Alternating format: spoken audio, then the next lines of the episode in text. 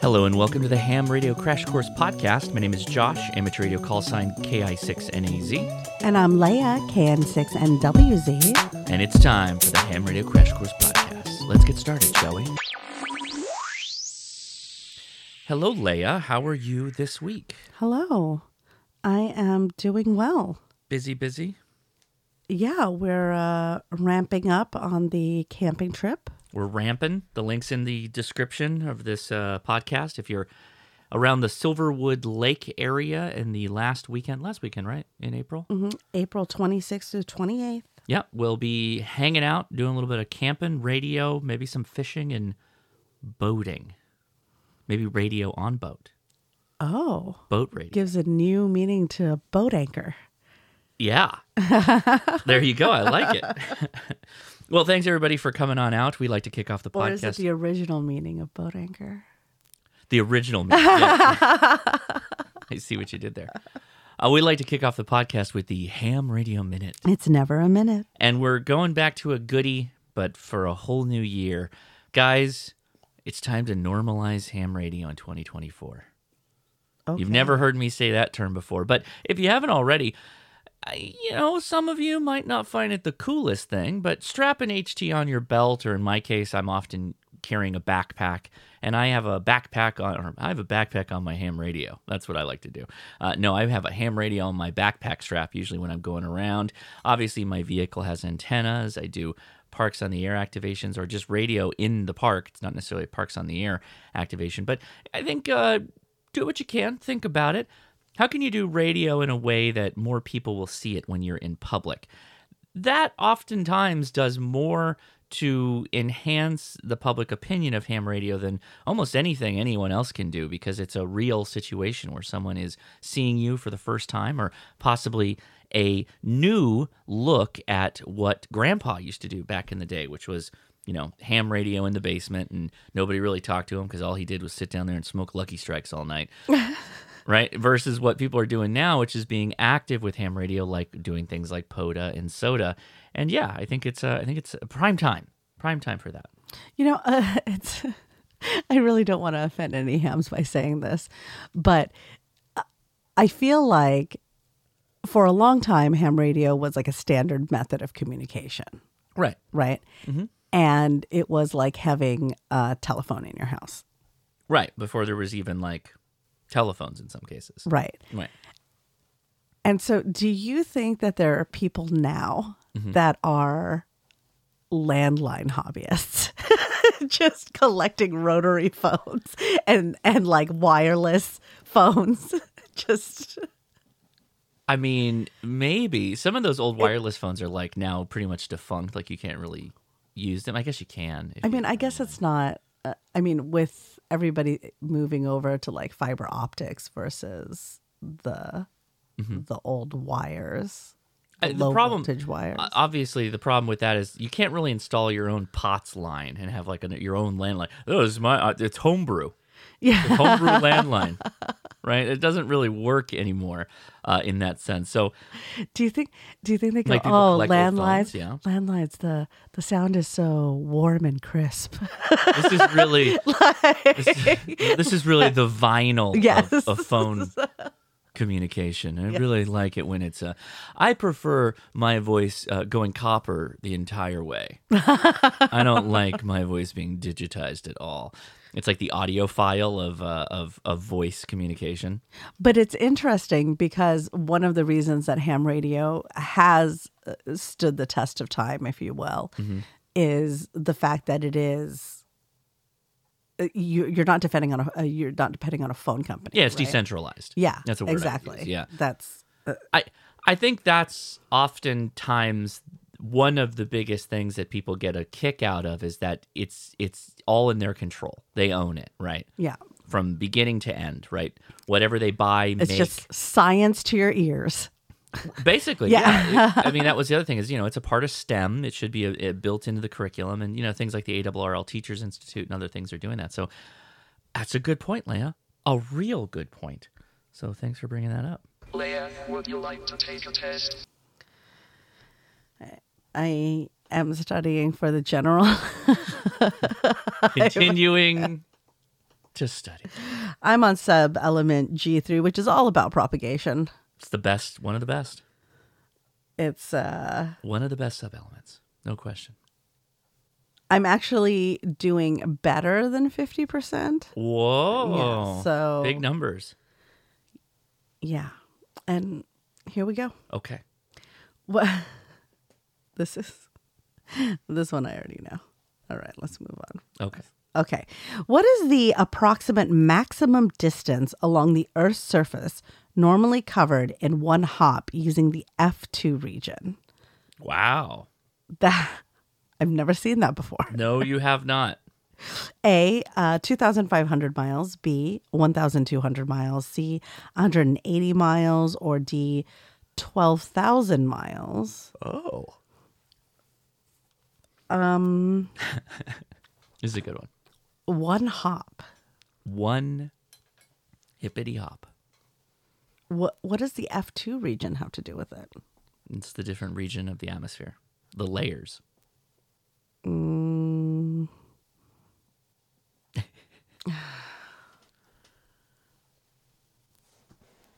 uh, she's Ah, it is 2,500 miles. 2,500 miles. All right, I'm going to have Hamstead explain this to me. The F2 region is the highest region of the ionosphere, which is our sweet spot for long distance sky wave transmissions. The F2 is highest during the middle of the day when the sun's energy is the greatest. It gets even better during periods of high solar activity Oh, and high ionization of the upper atmosphere. The approximate maximum distance along the Earth's surface that is normally covered in one hop using the F2 region is 2,500 miles. Just remember that F2 can take you more than 2,000 miles. oh, Yeah. oh, that's a good one. All right. I, I like it. What is the approximate maximum distance along the Earth's surface normally covered in one hop using the E region? Mm. A, 180 miles, B, 2,500 miles, C, 1,200 miles, or D, 12,000 miles. Haha, I got this one right. I just stepped it down Step because it down. E comes before F. It does. It is 1,200 miles. 1,200 miles. There you go. What? You didn't want to read the info on that one? No, I just figured it out myself. That's, Because E is less than F2. yeah. So it's under 2,000 miles. Yes, exactly. Uh, what happens to HF propagation when the luff exceeds the muff? A, propagation via ordinary skywave communications is not possible over that path. Mhm. Uh, I've seen this before, Right. so I'm just going to stop there. That is the right answer. That what? that propagation via ordinary skywave communications is not possible over Yep. that path because the luff is supposed to be the lowest and the muff is supposed to be the highest. So if the luff is over the muff, it's a no go. You can't can't Yeah. go. It's a no go. What causes HF propagation continues to vary periodically in a 26 to 28 day cycle. A, rotation of the sun's surface layers around its axis. B, cyclic variation in the Earth's radiation belts. C, long term oscillations in the upper atmosphere. Or D, the position of the moon in its orbit. Oh, See, it's questions like this that you're like, ah, ham radio so close to space. That's I mean, we put our we, we put our RF into space. no, no. It no, goes I'm into saying space. that the the science behind space is so close to the science of ham radio that they're interconnected. Okay, You know, I mean, sure. the answer is A. Rotation of the sun's surface layers around its axis, and I got that right. Yes, good job. I, I feel like a lot of the answers just have to do with the sun. Yeah, that's a safe Yeah, bet. Yeah. yeah.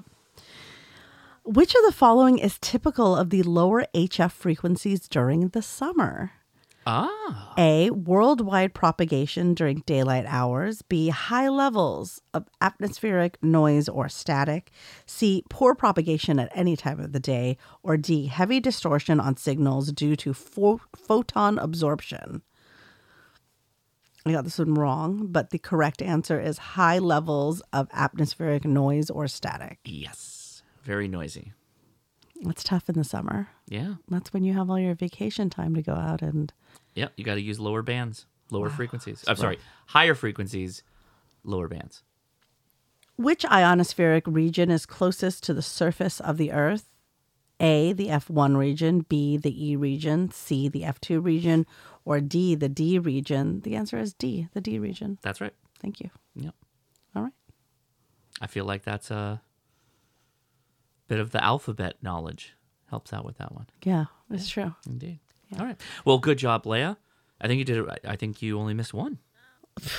Look, at you. that. That's very good. Yeah. If you'd like to study along with Leia, check out hamstudy.org, a fantastic free website for taking practice exams and learning as you go. What's cool about the tool is that the more practice exams you take, the better it knows how you're doing and can guide your learning process by giving you more questions that you're having trouble with and helping to grow that knowledge. We also recommend the Gordon West Ham Radio Test Prep books. And Gordon West had a big announcement on Ham Nation last night that the AWRL has fully integrated all of his books. They're now the seller for all of it. I asked Gordo, how does one get his books? And he says, yep, you can still buy them on Amazon. You can buy them at the AWRL. You can take our link in the podcast show notes and it'll take you there as well. Excellent. The Fast Track to Your Ham Radio series is a fantastic book, but I really like the audio book, or as we used to call it as an old books on tape. It's not on tape. You can't get it on tape anymore. no. No, just audiobook. And we have links to that. But you as know well what? In the show notes. Laserdisc. You, I almost had a big moment. Was that on the podcast? I don't know. Oh man, you told me that your karaoke machines that your family had were all Laserdisc, and I went, Yeah. "What?" And, I, and I'm like, "Do they have any movies on Laserdisc?" They're like, "No." It's for I said karaoke. maybe my uncle. it's for karaoke. So I got to ask them. I was like, "Hey, do you have any Laserdisc movies?" I can't wait for him to walk out and he has like the Ridge Tridge, and I'm just gonna lose my mind. I'm like, "Can I just buy that right now?" How much cash do I need to put in your hand to get the Laserdisc? And they would just give it to you because they're my original trilogy. uncles. I still I'd have to pay. That's it's it's that's a real collector's item. Those are Also, awesome. I have this massive bottle of Tattinger dude, that I, know has not been stored properly. yeah, it's not gonna be good. I don't think it's gonna be good. And it was like given to me during Christmas. It was something that belonged to my grandfather yeah, when it's he a- first came here. It's, It's like a double magnum. massive. I don't even know what to do with it. I, I, it is the largest champagne bottle I've ever seen in my life. Oh, it's not the largest, but probably the largest of a good champagne I've never seen a larger champagne. I have bottle. at restaurants that Really? I don't know were like actually had champagne in them I mean, that is a legit champagne bottle. uh, Yeah. That's a yeah. It's a scary with bottle. like maybe vinegar in it now. Mm, maybe maybe that's what we should. Every every time everybody gets together over here, I'm like, should we should we open it? we should probably do that. Yeah. And I'm just like, uh, yeah, no. we should Is probably it- take like a light to it and see if it's all just full of sediment and who knows what else. If it's vinegar, wouldn't it just be better sitting in the bottle, untouched, and like just a memory of my grandfather? Sure. I mean, you wouldn't necessarily get rid of the bottle, I know, but then it wouldn't have any fluid in it anymore. so it's not going to weigh eighty pounds anymore. Well, Yeah. Well, think about it. I don't know. Hey, join the conversation by leaving a review on the Apple Podcast. We really do appreciate it over there for the Ham Radio Crash Course podcast and or emailing us at leia at hamtactical.com. Leaving a review wherever you listen to the podcast will help the Ham Radio Crash Course reach more hams and the ham curious, and we appreciate it. With that said, we have two, two reviews what a good week! Thank you. fantastic week last week. Tim Harrington, a herring, herring Ron. Hey, writes, Tim. Merch? Question mark. Hey y'all! I'm currently listening to the latest podcast and CW Cafe coffee mugs and or T-shirt slash hoodies would be a good merch idea. All right. Thank you for all that you do. 70 for 70 freeze. 73 from Tim. And he left his call sign KI5HWC. Right on. I, I mean, I could, but it feels like it would be really encouraging a very painful part of the podcast. Then you have to wear the merch while you do the CW, the CW cafe. Maybe it gives me plus 20 to CW. Could be. It's like yeah, yeah, yeah. It's, a, it's an enchanted shirt of plus five CW. yeah. Maybe that's it's what. speed. Like it's No, uh, when you when you uh all speed, wear it. no it's like- comprehension. it's plus five to uh I'm very to fast, speed. but I have no idea what I'm saying. but I'm very fast. It's very impressive. This is from Douglas in AZ. Fun show. Fun ham radio show. thank you, Douglas. Leia will be getting her general. yes. That's not even a question. Thank you. That was a statement. Thank you for your confidence, That Douglas. is a ma- that's massive amount of confidence from Douglas there. We we really do appreciate I it. will. Yeah. I will be. I, I know you will Yeah. because it won't stop. Thank you, Until Tim and thank you, Tim and Douglas. It'll it'll never stop until you get it. So it will happen. And uh, but see, then it's like the extra study, and that's like so much harder. But then when you finish that, then it's VE time, and then you're good. You're good. Wow. Think about it like that. That's right. What's that noise? Your other favorite thing. It is a primitive form of communication known as Morse code. You're right. I'm in a lot of practice. Stop it. Wow. Stop what? You're talking about me in Morse code. What the hell's he saying? It seems they're getting a signal. Old Morse code.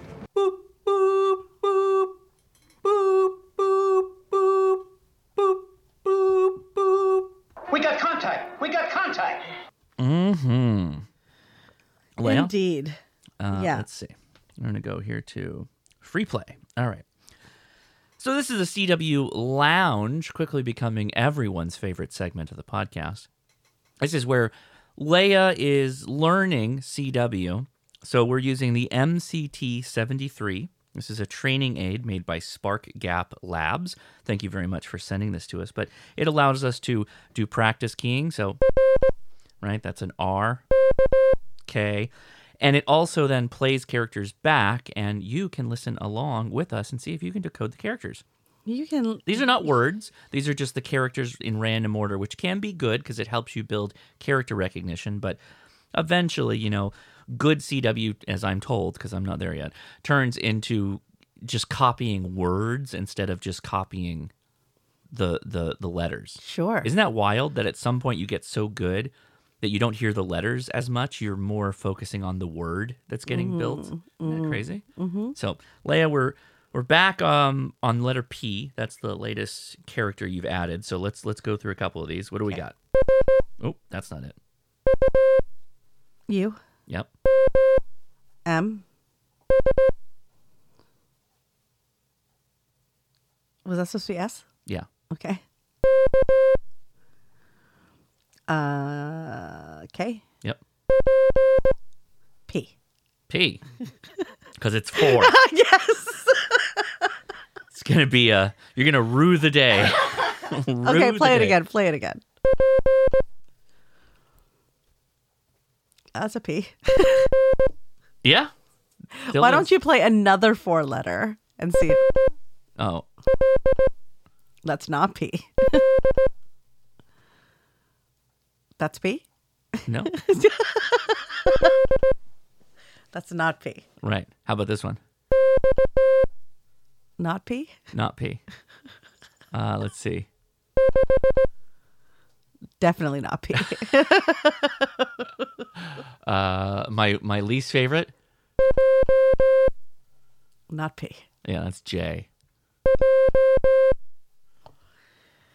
Not P. No, Not P. that was P. Oh no.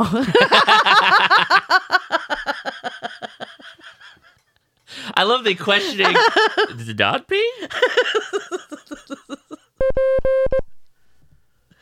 P? P.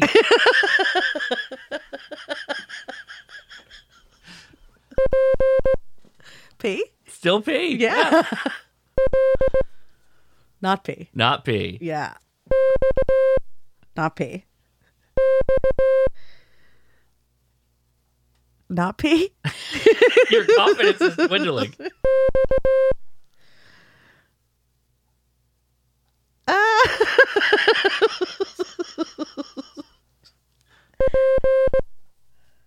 P? Yes. All right, here we go. So this is going to be a series of random characters you can play along. You with didn't do later. A. Oh, well, you know what A is, right? Sure. Whoa, what just happened? Stop it. Okay, here we go. In three, two, one.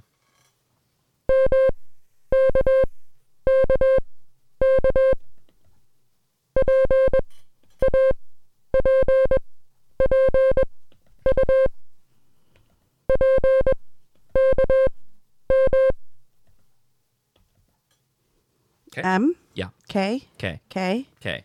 P is How another K. Yes. Okay. P Yes. A A. P P. P P. S U. P P. K K. M. M. Dang. Did you sleep last night? I don't think so. All right, one more time.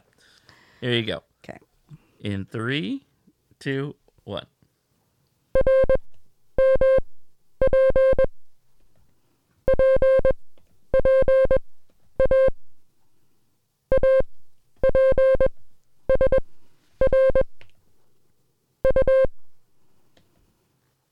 Okay.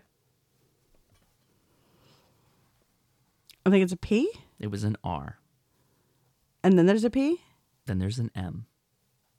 and then there's a P. Then there's a P. Yeah, because I think this auto corrected for some reason. Uh oh. And then it's a P Yes. P Yes. A Yes. A Yes. P Yes. S Yes. U R. S. U. Oh, Oh. oh, I missed one, and then it ends with an S. You've got your U's and S's mixed up. No, it doesn't end. It ended with you. Oh, that's not good. All right, I think we're fine, right? Yeah, and I think we've officially burnt the battery out on this unit, so I'm going to have to uh, replace the battery. Check that out. Yep. So there you go. Perfect timing because it literally, it literally died. Just the battery, not the not the unit. All right, all right. So, all right. So the show topic. All right. So today's discussion point Go on to the show. The, the topic of today's show is Gentlemen, let's get down to business. So, a new reoccurring question. Actually, it's not a new question. It's just a question I'm getting asked more frequently now. Is Josh, how how'd you get your wife licensed? What? How'd you how'd you get how'd you get people involved in in ham radio? How'd you get people interested in in ham radio? So the show topic is tricking people into ham radio. Oh, That's the show topic. Uh, re- I'm just kidding. It's not. I- It's you know how do you how do you show off ham radio to people, and specifically this is to answer all the people who are are trying to think of interesting ways to get people interested in the hobby. Now, I've always said you have to do it by demonstrating it people get into cars because cars is cool. They see cars and they're like, I get cars. I like cars. Right? like they find, cars. They find a type of car they like and they're like, yeah, man, that's what I'm all about. But ham radio's way more nuanced than that. And you see all these black boxes and you in some cases you're like, I don't really like this one more than that one. Also, I don't really get what it does. But I see you with headphones on, you know, jamming out. I guess you're jamming out to music. Is that what you're doing? Uh, th- th- a lot of people just don't have have you ever heard of a Walkman? yeah, this, is, this is called uh, a sit man because it just sits on the table. You don't. That's a lot of gear to listen to music. That's a lot. That's a hi fi's dream. No, not at all. So, this is all built around the concept of demonstration, right? So, lots of debate exists on this topic, by the way. These are just a couple of ideas. And I will reiterate there is no right way to truly introduce people to ham radio, but there are ways that are going to go more down the rabbit hole that you are interested in. And oftentimes, if it's an aspect of the hobby that you find interesting, you're going to be a better demonstrator for that. Oh my God, is this how the male mind works? What? That y- you've decided that the way to reach people is to show people more of what you like? No, I'm saying like if you're going to do if you're going to demonstrate it, right? If you're going to demonstrate something, having someone demonstrate something that they have very little understanding of is a poor way to actually show that thing in a good light. It's just y- you're not going to get off the ground with that. Sure. Right. So we've talked about it in the past of, you know, how would you get your spouse into radio? And you've said before, you're like, well, you know, you have to find something that is within line to what they value or Yeah. what they find interesting. Yeah. Sure. I agree with that. That's something that you can do with your close knit family unit first, right? So that should generally be your first way to go about that. Mm-hmm. With that said, close family, some things you should also do is include them at least once. Oh, I thought you were going to say fearmonger. Okay. Yeah, that's right. Go on. Uh, punishments, grounding your kids if they don't make five contacts. No, no, a no. I week. meant fear mongering. Like, hey, cell phone's gonna go down again. Yeah. and you just you, you stand out in front of their their heart. Your what heart, would hold the happen if radio up. one of us was hurt? What would you do? And the grid's down. Yeah. I think that is That's my mom's reason. that's a certain way to get I think women on board, but I think that's probably not a good way. You know what I mean? Because if it's just a tool that you would use in an emergency, they have no real interest in it as something that they'd actually like learn. But I think that the fear aspect of it. This is a multi step process. Oh. You've got to get them on the air first, Okay. and then you've got to make them friends in the hobby. Okay. Oh, I recently joined a ham radio women's group on Facebook. Okay. How'd that go? It's good. Yeah? It's, yeah. Uh, I- I'm gonna have to pull it up. It's a really great group. Okay.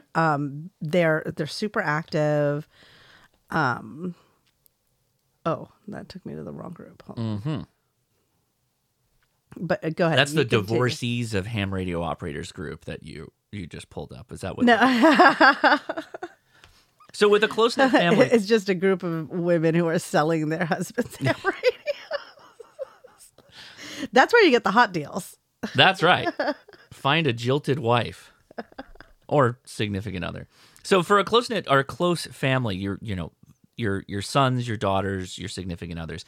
Obviously, try to invite them to do whatever it is you do. So if you talk on the repeater or you talk on HF, invite them to get on the air with you. Make a couple of contacts. Don't force them to make a bunch or challenge them if they're not challenge minded. But do something that you They think oh, if they don't make a contact, you ask them, "Why do you suck?" Just kidding. withhold your love. withhold love until they love ham radio the way you love ham radio. That's the right answer, as always. That's a good, you know, just general practice. Kids, give them HTs. It doesn't have to be a ham radio HT. It could be an FRS radio, a GMS radio. Do Just kids give it love to- those or what? buy the buy cheap don't don't go buy like Dora the Explorer Spider Man ones. Go actually buy a decent FRS set. And by decent, I mean like don't you're not spending like hundreds of dollars on this. Maybe fifty bucks. Get a I, couple. I have a bigger argument for this. Okay. For uh, for anybody who has kids, get them on like these handheld radios so they get used to communicating by voice. Because I think something that is severely lacking Mm-hmm. in the younger generations that are getting into technology Mm-hmm. is that they default to text messaging and DMs and things like that Mm-hmm. okay. right? And the idea of even picking up a phone and calling without forewarning, like it's almost like making a phone call now requires a pre text message. Just out of the blue? Yeah, it's just like you're just going to call somebody without What? letting them know that you're going to call them. What? Like how it used to be, you're just going to show up at somebody's house without calling them first. You Right. know what I mean? Yeah. Absolutely unhinged behavior. but if they get used to communicating via like handy talkies, right?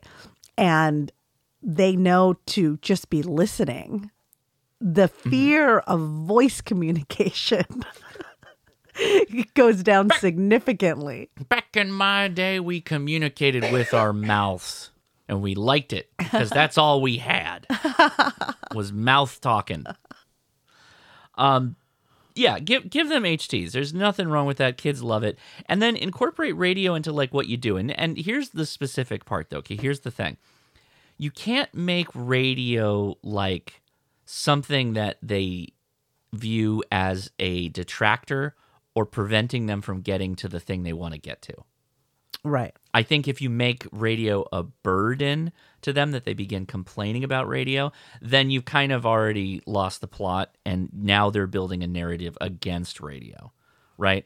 So if you're going on a family trip and you have a significant other like my wife who has every day packed to the brim, then you're just trying to aim to fit radio in and kind of enjoy it yourself and maybe play around with HTs, whatnot. But you're likely not going to be able to do what you traditionally do, which maybe it is, you know, you go to a park and you, you sit there for three hours and make a ton of contacts. That's probably not going to work in a lot of cases. So don't make it something that people begin resenting. That'd be my big thing. And again, the best thing you could do is if you're doing a parks on the air and people are around and they're not doing anything, you can offer for them to come along. And if they do come along, particularly kids, please pack like snacks and food and make sure they got jackets and all that other stuff. And if they want to bring a ball, a frisbee, or Spoken like whatever, a dad. let them bring it. You know, they don't. At some point, a kid's going to get bored of. They're going to be wowed in the moment, but that's going to wear off quickly, and then you just can default back to like, yeah, go ahead, play with the frisbee. Here's a compass. Here's a whatever. You know, go nuts, right? So all those little outdoor things, and if they're Cub Scouts, Boy Scouts, whatever kind of scouting, have them bring their scout stuff with them a book your their handbook potentially even a merit badge they might be working on that could be adjacent to what you're doing and then you can kind of turn it into a project where maybe you only just activate the park with a couple of contacts 10 or more but you're not aiming you know for 100 contacts you're aiming to just get the park activated then you know hang out with the kid or something like that right that that should just be the goal so make it make it something that doesn't become again a burden on your family. Now for friends, this one's a little bit more straightforward in that you, you invite them to a poda or soda if they like it. Great. If uh, if you have a ham shack where you make DX contacts, or you you know there's a contest coming up and you plan on participating in that contest, well, invite them to come over. And again, d- don't ignore the friend because of radio. Incorporate them in it. Let them make contacts. Demonstrate the radio if this is kind of like the first time. And then after you've done all that, that's when you go ahead and ask them to help you install the antennas on the roof, right? you gotta you gotta let them know what it is first before you again burden them with being your helping hand on your next antenna install. And then as far as random people, so this is that whole normalization we kicked the show off with. I I, I also want to add that hams are some of the most intelligent people in the world, dumb it down a little. right? No, I'm just kidding. No, what I'm saying is a, a lot of times I think people take a lot of pride in how complicated or difficult ham radio can be. Yeah. And so when you're explaining it, don't make it sound like that. Oh, interesting. Okay, like give me an example. Well, I mean, there's so much on the market now that actually makes radio operating so much easier. Uh, arguably, that's the appliance operator. Sure. Yep. I agree. Yep. but if you if you make it sound like it is going to be an overwhelming amount of learning that needs to happen Hmm. that discourages people right off the bat like Yeah. if they think it's going to be too technical it and it doesn't have to be right like it it doesn't have to be too technical It it does. I'm I'm split on this one because I get so many questions from people that they I got a comment the other th- day that was just like they everybody makes this too difficult. I've got a phone in my pocket and I know how to use it. Blah blah blah blah blah. And I hate it when people compare phones to radio because they're just so different. There isn't anybody that's making radios like phones and they're not going to. It's just not going to be a thing. There's not going to be some. I mean, there might be, but it's not going to be really amateur radio. There are ways you can make amateur radio easier, but eh, there, there's kind of a, a ceiling to that, right? and then you kind of have to get involved engaged whatever and and learn those harder aspects of it right and it, i guess the, the point of this is is sometimes radio looks like it's so big and it's so daunting and, and particularly kicking it off with having a test and technically two tests to get to general so you can really start to explore the space that you're already kind of starting off on negative footing that it already looks like it's just too much, it's too daunting, it's too whatever. So you almost have to build the narrative of this is super cool, show them why it's cool, and hopefully, hopefully people resonate with that. And then the test just becomes a hurdle that they need to get over to get to the fun part. But if you can't demonstrate that, then the test is a non-starter. No one's going to pa- no one's going to take it, no one's going to try, and that's it, right? So th- yeah, that's a good point. But you- always keep in mind, or at least try to think of like what is your audience thinking as they're seeing you explain this stuff. Are their eyes rolling in the back of their head because you've just lost them? Then okay, maybe the long sermon on you know explaining what ham radio is and what it isn't, and it's a technical hobby, but it's also a service. You know, th- like that's probably lost in the sauce, if you will you, you probably s- need to spend more time like doing a little bit of demonstrating, showing people how it works.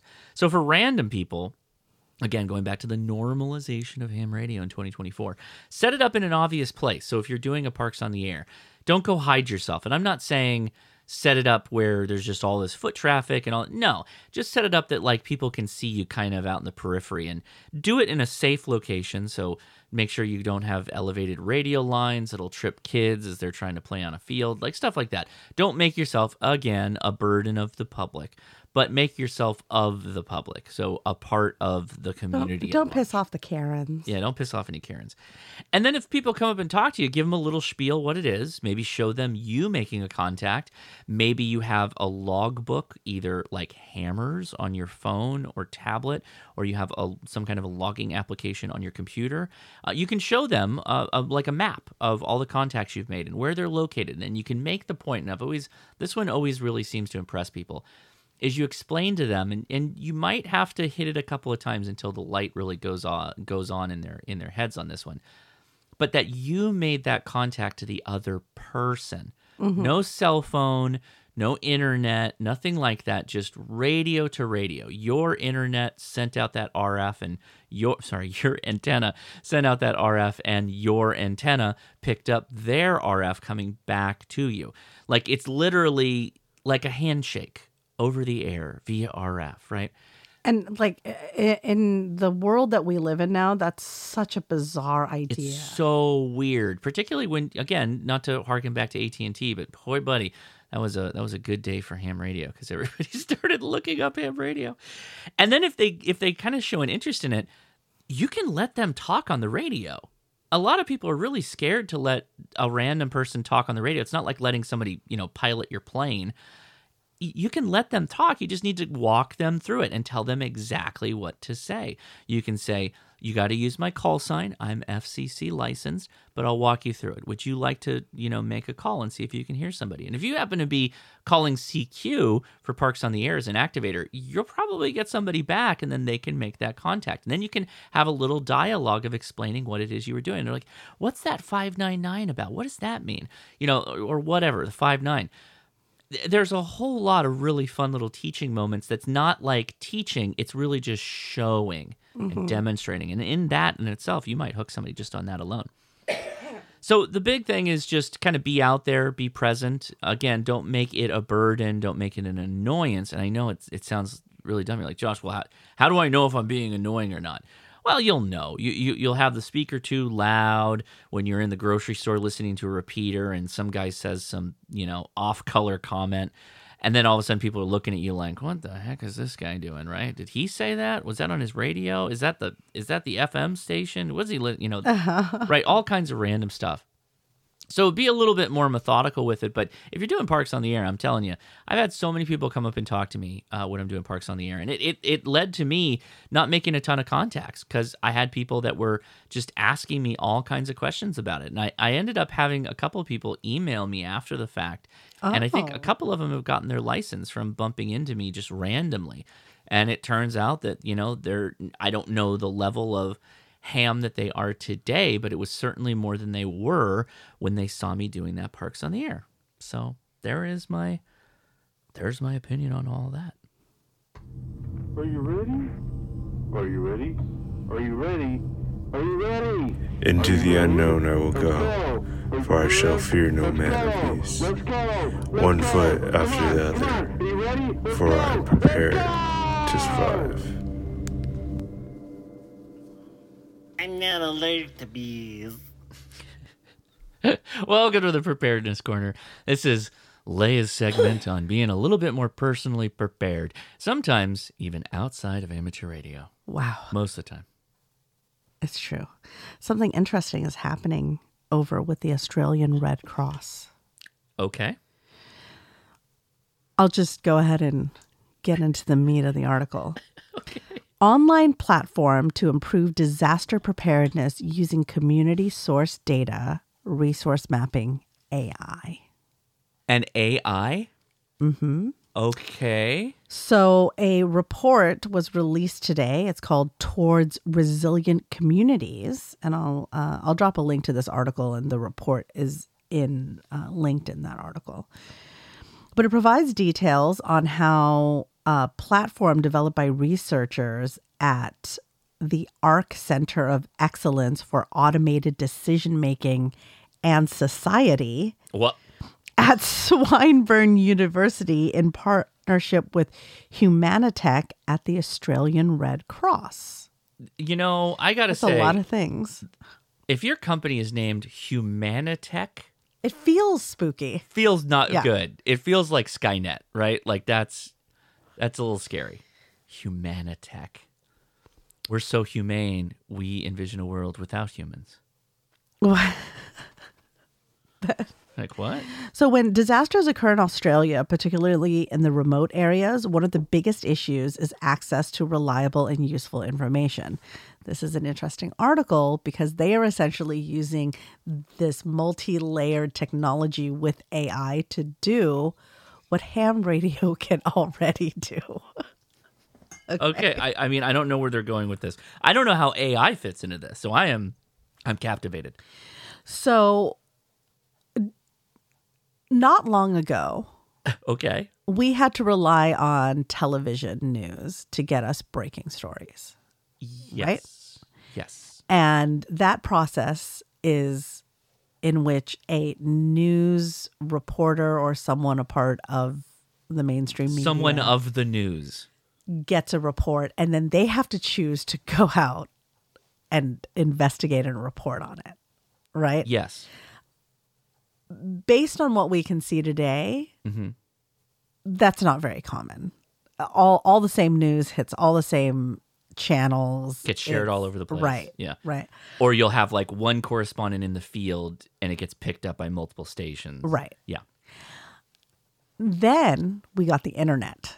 We got the internet. And the internet allowed newspapers and other publications, uh, bloggers, what have you, to post news very quickly, right? Like CNN does this with their 24 hour news real time, cycle. yeah, with their real time news, okay. right? But again, what does that require?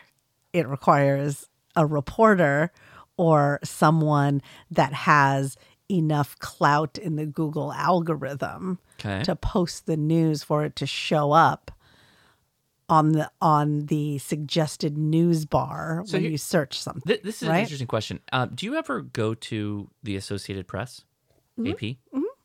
So it's something I look at more often than like if I'm looking for news, I'm more often going to reference things from Associated Press Sure. because it feels like news Right. and not editorializing Mm-hmm. and all that other nonsense. Right. Um, so I, I see where you're going with this. I think I see where you're going with this. So okay, continue. Then there was Twitter. Yes, and, you and got the Twitter live tweets. broke the news from people that were just regular people, right, just happened to see something crazy or Right. something concerning, right. and that would spark the conversation, right? Right, and that's when the news agencies started reaching out to the Twitter person. Like, can we use this on the show? Is it okay if I, I use this segment? Right, And put it right, in our right. segment? Yeah, yeah, yeah. but you would literally go to Twitter for news much more quickly. Oh, because people were literally there when the Yes. news actually happened Yes. versus a And- reporter showing up after what happened is done. And individuals don't have the same liability as mainstream media does. Mainstream media is significantly slowed down because it has to vet every little bit of information before it publishes or it gets sanctioned. Right? Yeah. You can put whatever you want on Twitter. Mm, oh, well, now that Elon Musk is running it, yes. Well, then it allowed people to post lies. right? Right. Well, okay. I mean, news still posted lies, but it was, you're saying it was much more rare. Right. I they yeah. I really do think most news tries their best to stay within the confines of what would be legally considered the truth. I, I guess it depends on what you mean by news. If you're talking like CNN and Fox News, I don't think that they are as jur- th- their journalistic integrity is much lower. That's an editorial service. Okay. But you mean like an actual news story not not an editorial, just breaking. News. Well, I think news that just matters to you. It, okay. You used to rely on maybe for us in Southern California, KTLA was a major news, mm-hmm. like a, a, major channel that you could rely on for local news. Right. Right. And then the, our local newspapers are the LA Times, Orange County Register, uh, most of the, uh, a bunch of them are defunct now. You're talking about literal newspapers now. Right. Okay but then you go to uh, so you went to twitter and then the twitter stuff ended up being overrun with things that maybe you didn't care about all of a sudden the hashtag starts getting overloaded right right, right. but then you have facebook and the facebook alg- algorithm oh, no. is excellent at at exposing you to things that are happening at that moment that people are talking about okay right? I mean, I, am somebody who runs the city's neighborhood. Uh, as long watch, as you are Facebook a part of group. those affiliated groups, yeah.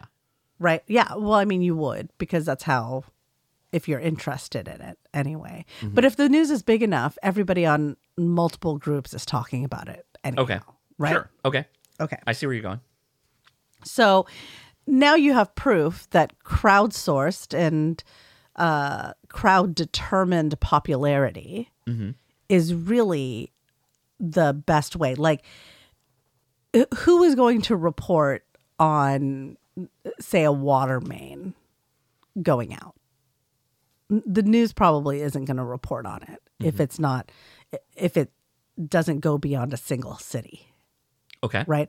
But you will Unless see it that on Facebook. Leads to like a huge disaster where right. many thousands of ho- hundreds of homes right, flood. Right. Or power outages or any number of these things that are very localized, right? So aside from major disasters, that's a local only thing. Right. That's really only interesting to locals that doesn't reach the volume, if you will, of county-wide, statewide or Exactly. News. Exactly. So then you're relying on these Facebook neighborhood groups. Okay. Which is proof that people can not only provide the information, but, but determine what information is relevant. Okay. Right? Yeah. Directly to the people that it would affect. Yes. Right?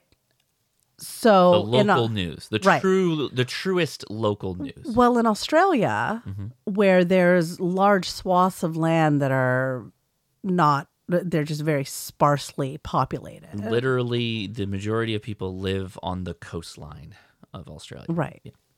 So, this AI theoretically should do take community data like what you would get on Facebook mm-hmm. to then push that information out to the people it would be relevant to even if they aren't all on the same platforms. Okay. That is my understanding of this. But it's also okay. doing this kind of pseudo fact check kind of thing for maybe not fake news. Right. So post disaster reviews consistently tell us that local residents and community organizations need to be involved in generating information related to disasters uh, and supported to access it with better tools and platforms. Okay. For us, this is about building community data capability or the skills and tools needed to support local decision making. The community resource mapping approach aims to achieve a step change in disaster preparedness by embedding data gathered and capability development in the community context as it evolves. This whole thing is written in a way that that's like word salad. Yeah. it's the whole article is actually written this way, but this is actually quoting people who are involved in the project. It sounds like word salad engineer t- engineer speak. Right, right. The whole, That came off of somebody's PowerPoint, which is you know that's yeah that's how we do it. So they're saying the importance was evident in the response to the bushfires across New South Wales and Victoria in 2019 and 2020, and during the floods in 2022 in Queensland and Lismore. Mm-hmm. Residents of Lismore themselves identified social media posts from people seeking help as waters rose with and with uh, collated addresses made available through a public Google spreadsheet. This A information public Google spreadsheet. Mhm. This information was used to coordinate local rescuers and resources, such as boats and emergency accommodation. Whoa. Yeah. So it's basically taking what people already were doing Mm-hmm. and uh, giving it to the government to throw money at it. To I fix. mean, almost anything's a step up from a Google spreadsheet. I'm not saying let's not do that, but a public Google spreadsheet that they were coordinating with, that's wild. yeah. It's amazing the damage that Jeb was allowed to do. What? Jeb Bush, the bushfires. Oh my God. Gosh, sorry. Excuse me. I I still I, okay. I don't understand the AI-ness of Oh, this. it doesn't really delve into the Ah, AI. of course not. They they call them AI tools, but I'm assuming that it's got to be fact checking of some kind. It's got to be. Because even then, how does AI replace? And, and hey, don't get me wrong here. I, I mean this in the best way. A spreadsheet is a fantastic way of organizing data. I think Leah and I would both tell you big fans of spreadsheets. spreadsheet love. But I wouldn't want to then allow 1,200 people potentially I mean, onto you could my view spreadsheet. it. You could view it. Okay, sure. Yeah. Or a couple of editors, fine. Yeah. But how does AI fit into that? I don't get it. I don't I don't understand. I mean, uh, AI is like anything that's computer automated, right? No. No, it's not. Hmm. So I mean, or are they they're having AI run the spreadsheet? I mean, I, we know that's could you imagine getting more upset at AI trying to uh, modify a spreadsheet? no, that column's too big. Okay, now turn on word wrapping. No, word wrapping. No, now you did a, now you just merged two columns together. So you don't use AI nearly as often no, as I don't. do. I don't use it at all. And it's um it's really funny because if you try to get AI to generate a chart for you, Oh, I can only. it is the the amount of prompt engineering that has to happen Oh my gosh. it's insane it, it really is so i guess what i'm getting at I, is that yeah. there is what they're trying to do is basically what hams have done already in I, I still in don't understand the communities. AI. I get that they were being very vague with the AI, but okay. So let's let's talk about that. Ham radio could be used to transmit information back and forth to update said spreadsheet. well i mean i guess what i'm getting at is that and if it's every online, they already have the internet. So you know, where are we going here? Well, no, I guess the point would be that in more remote areas, maybe you don't have reliable internet. Um, maybe you don't have reliable cell phone coverage. Sure, and that's Right. perfect for ham radio. Yeah, but in reality, Mm-hmm. what ham radio allows you to do, depending on the type of ham radio you're using, is a local repeater yeah. is already doing what all of these layers of technology. I mean, it is to a point. I think the spreadsheet still makes sense sure. because you got to track that information somewhere. But I'm saying, in terms of communicating local disasters in sparsely populated areas, Yeah. Yeah. I mean, maybe they're thinking they'll let AI look at the spreadsheet and then the decision makers would be able to ask questions of AI. How many boats do we need? Well, it seems like there's 18 rescues that we Sure, had in a sure. day. uh, yeah, So, and I'm just spitballing this. So it would seem that we would need 22 boats, and that is enough for 18 with some overage and potential spares, Sure. right? Like that. The, okay, I okay, yeah. I mean, but that takes me like, oh, it's it's for suits in a boardroom, or, you know, it's like for management type people in a room. For bureaucrats is Yeah, bureaucrats. Yes, bureau- bureaucrats. we- Yeah, they need AI. they don't have a good attention span. yeah, You see just a bunch of cats with little tiny suits on? not like the aristocrats. No, definitely not. Um. Okay. So let's uh let's watch where this goes. You know? Let's keep an eye on it. Yeah. Let's keep a close eye on what the what the arista no, the, the the the bureaucrats are up to. Yes. Gotta the keep it- bureaucrats. keep an eye on that. Jesus. Hey, man! The meatloaf! We want it now! The meatloaf! Plus, it's not a man purse, it's called a satchel. Indiana Jones wears one. Inconceivable! And now, our feature presentation. to tell you that I have watched Red Dawn over a dozen times Mhm. should not shock anybody, I hope. Red Dawn is a 80s movie that is quintessential 80s. Like it is man, going back to that movie. I think it's been a couple of years since I watched the original Red Dawn. I think I think what I said when I was watching it is wow, Goonies really changed. The Goonies are all grown up. Those kids, they're supposed to be high school students, Right. right? Yeah. And it's like that is a highly skilled breakfast club. Right. It- all the angstiness of Breakfast Club with actual capabilities, right? Actual usable capabilities. I was thinking to myself when I was watching the movie because again, it's been it's been quite a while. Were That- high school students that capable in the 80s? Well, s- so that's that's the interesting part about this, right? Is that this movie says a lot without having to like actually use the words, right? Or have a montage or some kind of heart some shot where they're harkening back to, "All right, son, you got the buck lined up. Yep, there you go. Now you're going to squeeze the trigger, not pull the trigger." And then flash cut to a dead buck and then the dad's like skinning it. He's like, "Now you got to drink the blood." Right? They don't they don't do that. They don't need that. They just Sure. have the scene where the guy shoots the buck and then they make him drink the blood and then they both have a big joke out of it like, "No, we didn't do that."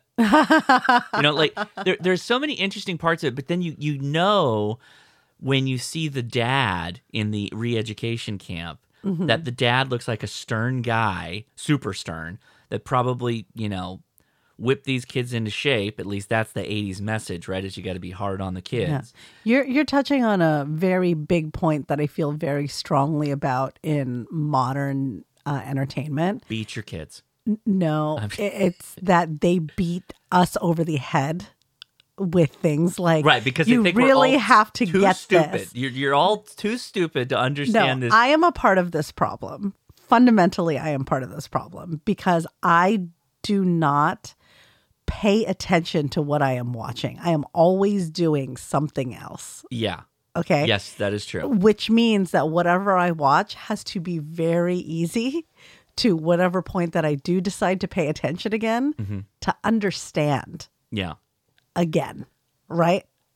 So if you're watching it just fully immersed Yeah. and focused on You don't need all those textual clues.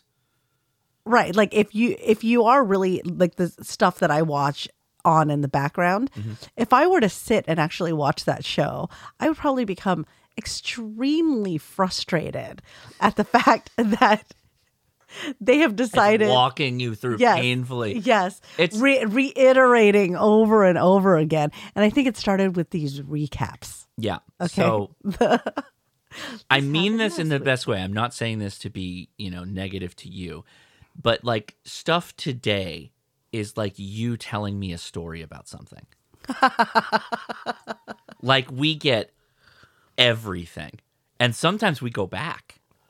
and we we touch upon things that we already put to bed right like it's a it's a full tapestry I just want to make sure you're following me. well y- yeah because now i'm now i'm doing 18 things because i'm like we gotta move the story along what is what are we going with? do i need to fix the door is That- the door broken That comes from me telling stories to people who go, "Wait, what?"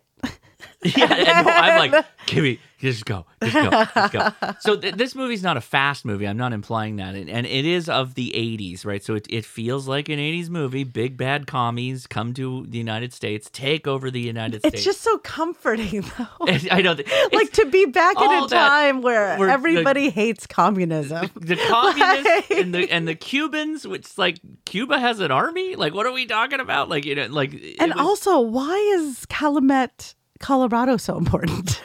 like, why why was one of why was that one of the occupation points? I I think it was just supposed to because they needed a group of kids that were probably far enough removed from the major cities that they could demonstrate that these kids had these skills, Mm, right? Because what did they ultimately? What did the kids do? when something bad happens, they flee the school because the principal gets blown up, and they just go get a bunch of camping gear and they go camping. Yeah. And it's only after a situation that kind of leads them down the road of fighting back do they then take on this guerrilla warfare, Mhm. asymmetrical warfare kind of thing, right? You know what I like about it, and I think it's supposed to feel like every town USA, like, Th- That's not a big city. Yeah. Yeah. Yeah. but uh, I I think about this a lot in that. uh, Like every year, when there's an election that comes around, and not to get political, but people always say something to the effect of land doesn't vote, people vote, right? Yeah. Like, and so we should be doing everything based off the popular vote. The electoral college doesn't make sense because, like, there's a much smaller population in certain states that account for more electoral votes. And to those people, I I often say, well, if if you lived, say, uh, just for simplicity, you're a farmer Right. right? And you are working hard, you're helping to feed the country, Literally provide food right? And To and the so you have to be on a massive swath of land, where no people are living. right? Because you know what's living there? Crops, Right. cattle, Right. right?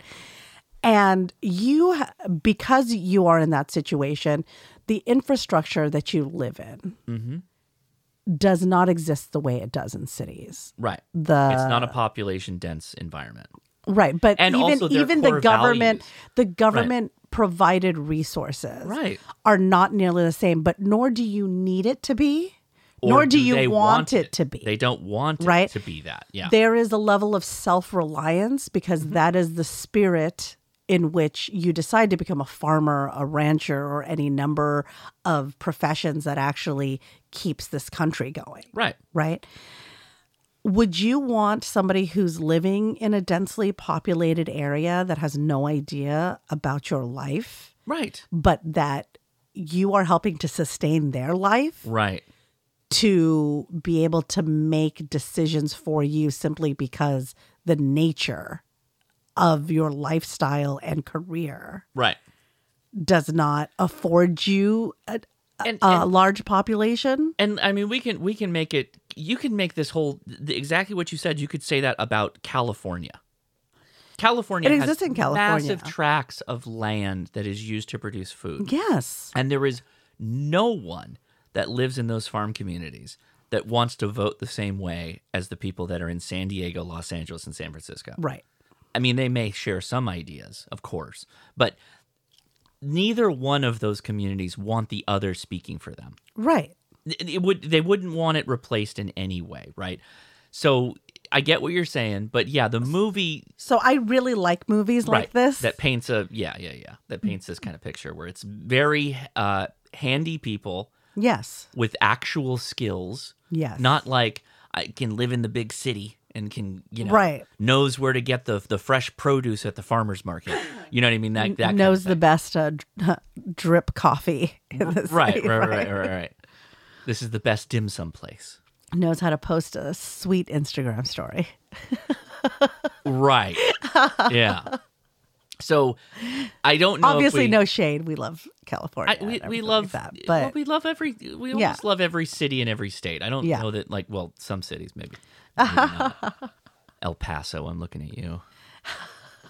Not, uh, not a big fan, but it's it's not El Paso's fart, fault. It's fart. That's about Yeah. right. Yeah, that's, that's about right for El. We call it El Paso hole. That's what we call it you were gonna say that every time. every time every time uh, no i'm just kidding el paso you're fine but regardless this movie uh, grew up watching this movie quintessential 80s i've already said that but for those that don't know the, the 30000 foot level is the communists and the cubans have teamed up and they are committing to a ground assault NATO has dissolved. of of middle america the U.S. has few allies. Right. There's like there was some hints of nuclear war, and there's bombs that were dropped, and uh, they're they've softened us up, and now they're dropping in for the kill. So little literal paratroopers dropping in, and very quickly this small town gets overrun by these communists and Cuban uh, militaries. And they take over. All the adults get, you know, rounded up. Even the kids get rounded up. Concentration camps. Some of them get put into re-education camps, Mhm. and the military takes over all the businesses. They create fortified structures. They have tanks, armored infantry, all that stuff. And this ragtag group of kids starts fighting back. And they build upon that. They start out with hunting rifles and lead into small weapons, small arms fire like AK 47s, AK 74, I don't, AKMs basically, an AKM platform. They end up with RPGs, they end up with PKM, um, infantry portable machine guns. There is. And, and it's if you know what you're looking for, there is a gradual progression to not only how they fight, but the tactics at which they use Mhm. which there's there's a part in this movie where I I have to ask like where did they get this information from before the pilot drops in. Mm. So there's a part in the movie where a pilot comes in, but before Okay. that happens, they're already doing like guerrilla warfare tactics. Right. And so my curiosity is like, how did this come to them? And maybe, m- again, part of that we don't need a montage. We don't need to harken back to the to the father in the Vietnam War learning about asymmetric warfare that you know the, the Northern Vietnamese army is is putting against the Americans or whatnot. It's just implied that they know how to build a a hole in the ground with a trap door that they flip open that they then all stand up and just shoot everybody as the young attractive teenage girl runs to their direction Right. chasing the troops towards the gunfire right and then they hose them all with bullets all that stuff like is very much guerrilla warfare Yes. right and there's probably the scene that your you grew up with the don't kick cans Yes. the scene where she has the bicycle Yes. and it's Yeah. a bomb Yes. right? So that is a very a gr- again guerrilla tactic. Like where did they get that, right? And so I, I- us- we assume there's a part in the movie where a, a pilot crash lands and they they rescue him, they they help him out, and then he kind of starts fighting with them. Mm. And he never has a moment where he's talking about these tactics, but he does do this planning thing where he's got Right. little, you know, he's got rocks and stuff. And we like should we should explain the don't kick cans thing. My my Oh, yeah. mom grew up in well, no, I guess she was in high school, college that. Mhm. uh, In- in during the Southern Vietnam. transition uh, from, I guess, from French occupation into the Vietnam War period. wild. What a wild time to be like living in Vietnam. and they full on knew like don't just don't touch anything if you don't have to touch it It's a don't booby touch trap. it like don't there's no like kids here you you see like a pine cone Mhm. on a walk you sh- they're just kicking up They're they just launching kick that ev- thing. uh, they They're just kick, launching it. they're picking up stuff they're g- that is that is a luxury of childhood in a safe place Right. right? Because for her, it was don't touch anything. There is no joy in kicking that can, right? Like, Because so for those that don't know, they you could put a, a, a live grenade in there, yeah, and they would have them sometimes rigged up to a line or whatever. Uh, it's an it's a booby trap. It's an improvised explosive. Yeah, absolutely. That you know was not everybody understand it wasn't just the the enemy of the north wasn't just the americans it was the people of the south as well right and so any type of again guerrilla tactics that someone an insurgent from the north could do upon the south they did right it didn't matter indiscriminately if it was a, a, a child from the south a vietnamese person an adult or an american troop they didn't care right great they still did damage right right so there's a scene where uh, the the one of the the girls uses a bicycle to booby trap a a, a tank basically, Mhm. and it leads to a, a fun scene where they you know fun I guess is uh, depending on what you view as fun where they where they kill the tank A crew and where they- victorious scene. uh, yeah where they Yeah. where they blow up the tank. Um, What was weird in this movie was that the allies for America were China and the UK. I, I understand the UK, but we're talking about the communist war. Why would China be allied with the US? So I don't know, but sometimes proximity to a to a powerful nation, even if you have similar ideologies, can lead to tensions that could turn into that. So for instance, just because you're Russia and China are both communists, the fact that maybe there's a fear that Russia wants to make China do things the way they do it or there's a cultural issue, or there's. I mean, Who but knows? in terms of the Red Scare, it doesn't make sense. Yeah, that's a good point. Yeah, no, that is a good point because it doesn't. It didn't really like at that point. China was already full on communist backing the northern Vietnamese. That had You're finished. talking about and they were they were 84. providing. This is the movie was made in 84. Yeah. So what? I'd have to. I'd have to go. There was a period of time where China wasn't nearly as "quote unquote" communist as it is. what? there was a revolution. Oh no, my that's true. guy. That's, no, that's true. They were already full on. like You'd have they- to go back to World War uh, II. There for was that. a massive Chinese diaspora. Yeah, yeah, yeah. You'd, you'd have to go Okay. back to World War II for that point. So this is yeah, this is way later. Um, yeah, I don't know. I don't un unless Russia like whoops a daisy to a nuke onto China, and China's like, oh no, this cannot stop. I must, I must have missed that. No, no, I I must have missed it too because it, it wasn't covered. Well, Leia, this is a preparedness slash radio slash end of the world disaster movie review segment, and we have a six fold criteria that we vote on this movie. So, Likelihood of disaster. is the first one. likelihood of disaster. So, it came out in 1984. At that time, likelihood could have been high. I don't know that it's still not high. I think I, I will. I will say. I will I think say. it's actually gotten higher. I, I will say that the likelihood of there being like a ground invasion seems low. Of of like dropping the of parachute Kalama, Colorado? probably low, probably low. But the likelihood not of zero. tensions- the likelihood of tensions leading to some kind of a military exchange On but Is the, the possible. question is on US ground. Well, That's I, I would that be- is the disaster. like I I don't know I don't know what I would think if there was an actual military exchange where something quote unquote hit the US. That's that literally would be you know what? insane. in the back of my head, I always think whenever the uh, the anti 2A people start talking, Mhm. right? I always think d- have you ever considered that maybe how armed the average American is Oh, it'd be is insane. one of the reasons why yeah. no other country would ever invade?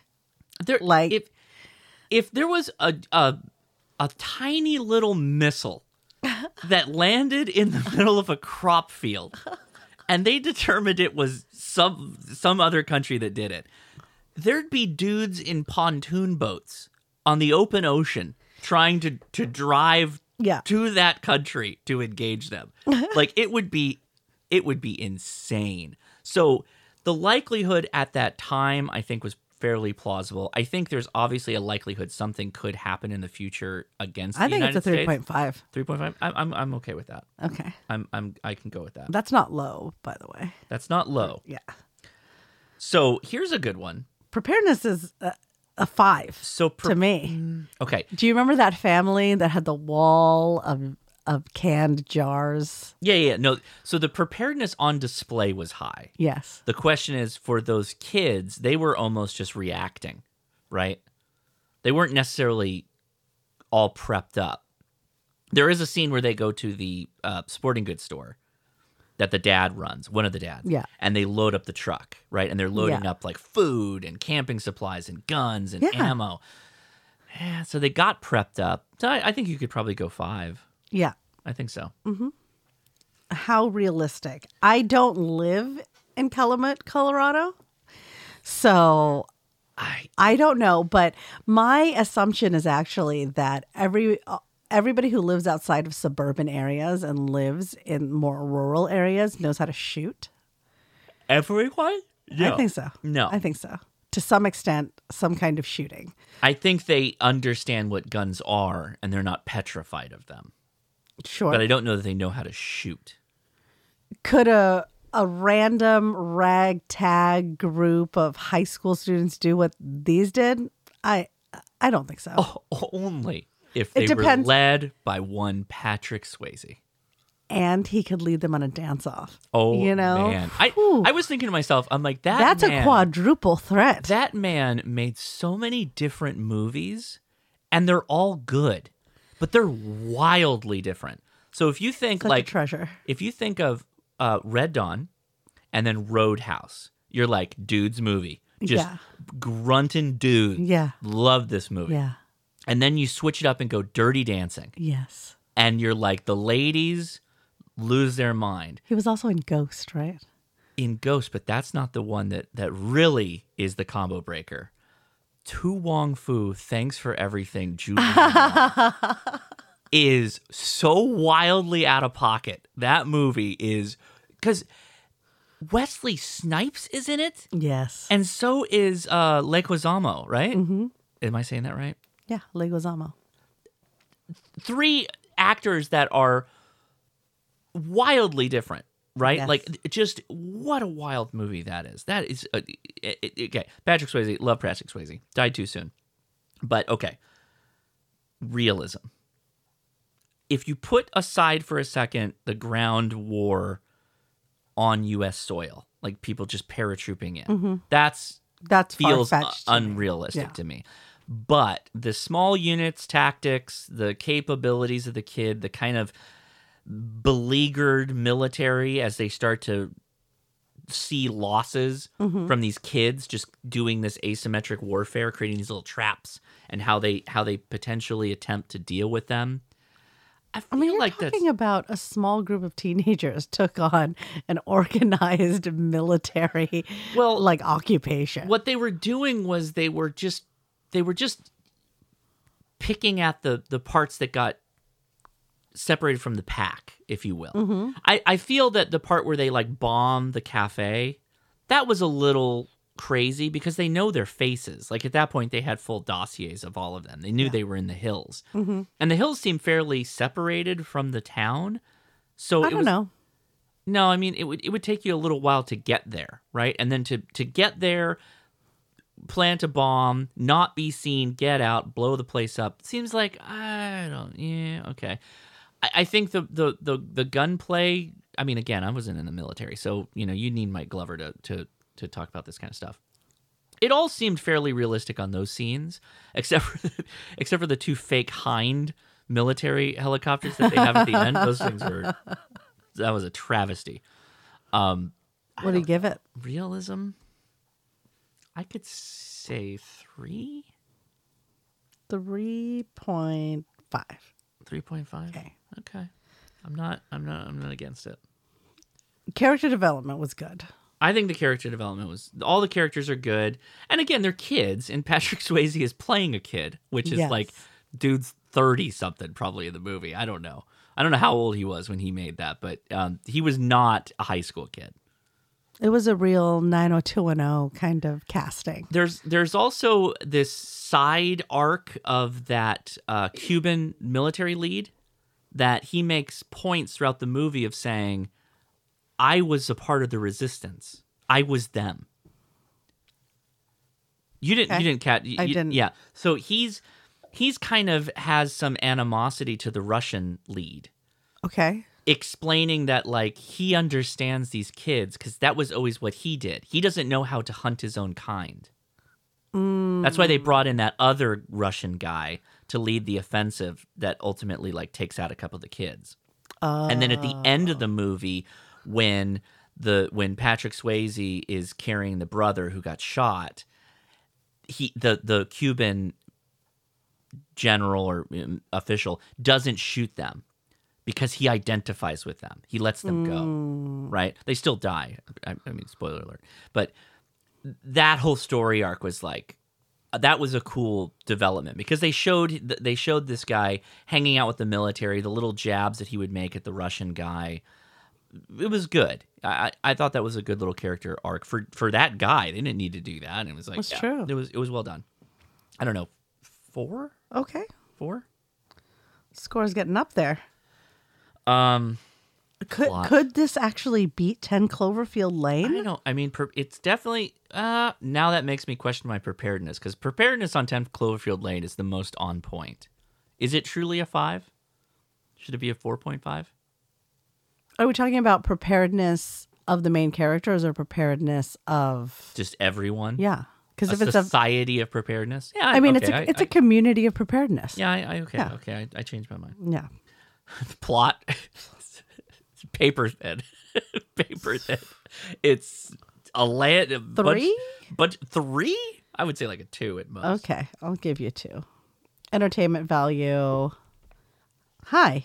It depends on who you are, but for me, it's a four. Straight up. Four. Okay. I'll give you the four. All right. Well, that is, uh, I'm going to tally up these points. And I, I'm a little bit nervous because the way that we It's like 22, right? score things is like, Wildly it is, it is 22. 22. That makes it second. Yeah. Second place behind 10 Cloverfield Lane. And then it's a I'm not tie surprised. between Don't Look Up and Twister for third. Okay. and then Threads. Threads. and then it's Everything else. frequency. okay. Frequency. Yeah. Frequency's good. yeah, that's not bad. I'm not surprised. It's a You're not. fantastic movie. No, yeah. it's, it- well, I mean, obviously you've watched it. So. oh, so many times. It, it it's a popcorn flick. It's not necessarily insightful or thought provoking. It's just fun. It's kind of like watching a oh, what's his name? Oh, what's the guy who did Total Recall and RoboCop and Starship Troopers? Paul Verhoeven, Leia. So you've seen Total Recall. Mhm. You've seen RoboCop I have. and you've seen what else did he do? Starship Troopers. Yes. Which is also a fantastic movie. Mm-hmm. Did you know he was also the director of Striptease? No. Yes, Paul Verhoeven. Oh, what an interesting decision. wild, wild guy. Oh man. All right. Well, All right. If you would like to help pick the movie that we watch for next week, Mm-hmm. or no, I mean this week, we should we're supposed to go ahead and choose that movie. Frequency is at the top again. Usually, when we watch the movie, it drops down. it's been watched. We've watched it. It's still at You the can top. stop voting. We're not going to rewatch it, right? Right. And uh, Red Dawn is still up there. The next uh, highest votes is I Am Legend, 2007. Oh, thank you for putting. Oh, well, I Am Legend is what the title is in 2007, but it's ba- it's a remake of Charlton Heston's Omega Man, which is also good.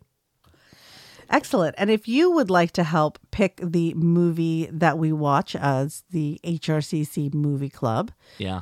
you can go to the link in the show notes. It will take you to a poll. The movies need to be disaster, post apocalyptic, preparedness, or ham radio related. Mhm. So don't pop in there and start suggesting Halloween movies. You can just email Josh directly those recommendations. Yes. That is. Have you seen I Am Legend? Mm, I'm not sure. Okay. This is going to make me watch a scene, one of the scenes in movies I don't like to watch. Okay. It, does it involve a dog? Yes. Then I have seen I Am Legend. Yes. okay.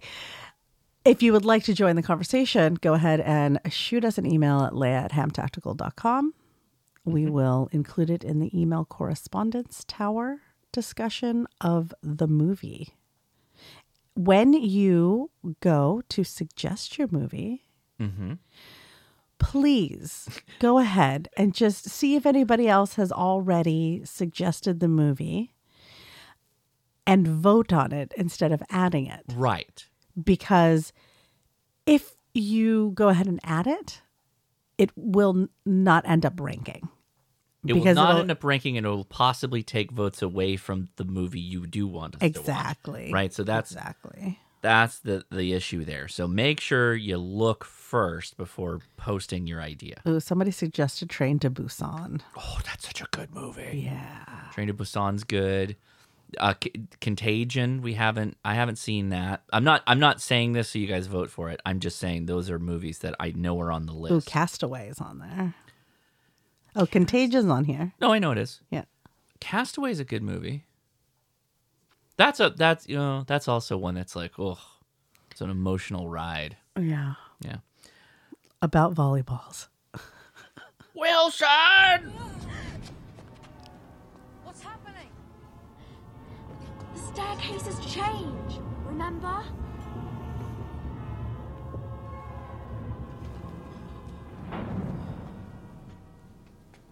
Let's go this way. Before the staircase moves again. Hello and welcome to the email correspondence tower and compound of affiliated buildings. this is your opportunity to reach out to us in a myriad of ways. The email correspondence tower is looming. We'll get to that in a second. But the two small outbuildings are the physical mail depot that connects to our P.O. box in Cerritos, California. There is information in the show notes. You don't have to send us things, but if you do, we'll open it on the show. So thanks for doing that. And we do have a box. We had a big box week last week. So thanks everybody who sent us stuff. Oh, definitely. And uh, all those beers, I have uh, we have boxed them. And hidden them from we have Josh. we have hid we have hidden them in the closet that I forget exists. It's the that happens to be the closet object in my permanence bo- closet. It's my Lack gold, of my object goldfish permanence. brain does not remember that this thing exists. But all right, It says "Howdy from Texas" on the side. howdy from Texas. there is a Bucky's Oh, my God! bag going on right here. I believe this is from Joshua. It is from Joshua indeed. Thank you, Joshua. So right off the right off Oh the rip here, my goodness! Bucky's Nuggets in Bucky's white cheddar white cheddar habanero. habanero. It is in fact exactly what I thought it was, and it's the um the puffs. yep. Ooh, what's that? Mini lemon crisp cookies. Thank you. This is gonna go so good with my tea. Then you That's have the the, one. beaver Beaver nuggets. The, the That's the proper caramel one. beaver nuggets. I, I have to eat this right now. And I have to. and the Bohemian garlic beef jerky. Made from I- solid strips of beef. This is so amazing, Joshua. Thank you. Oh my gosh. I am opening. Oh my Joshua. oh my Joshua. You be joshing us. I I am so excited. This is this is a real Oh, it is, this is a dripping moment with for garlic me. on this. This is so strong. All right, I'm, I'm having a bit of jerky, so this is 100% I, I just by that is looking at it, spectacular. I think it is the caramel puff corn that I make that I Of learned Midwest from, origin? Yeah, from our Minnesota friends. Mhm. So I'm gonna try one. Oh, that is such good beef jerky.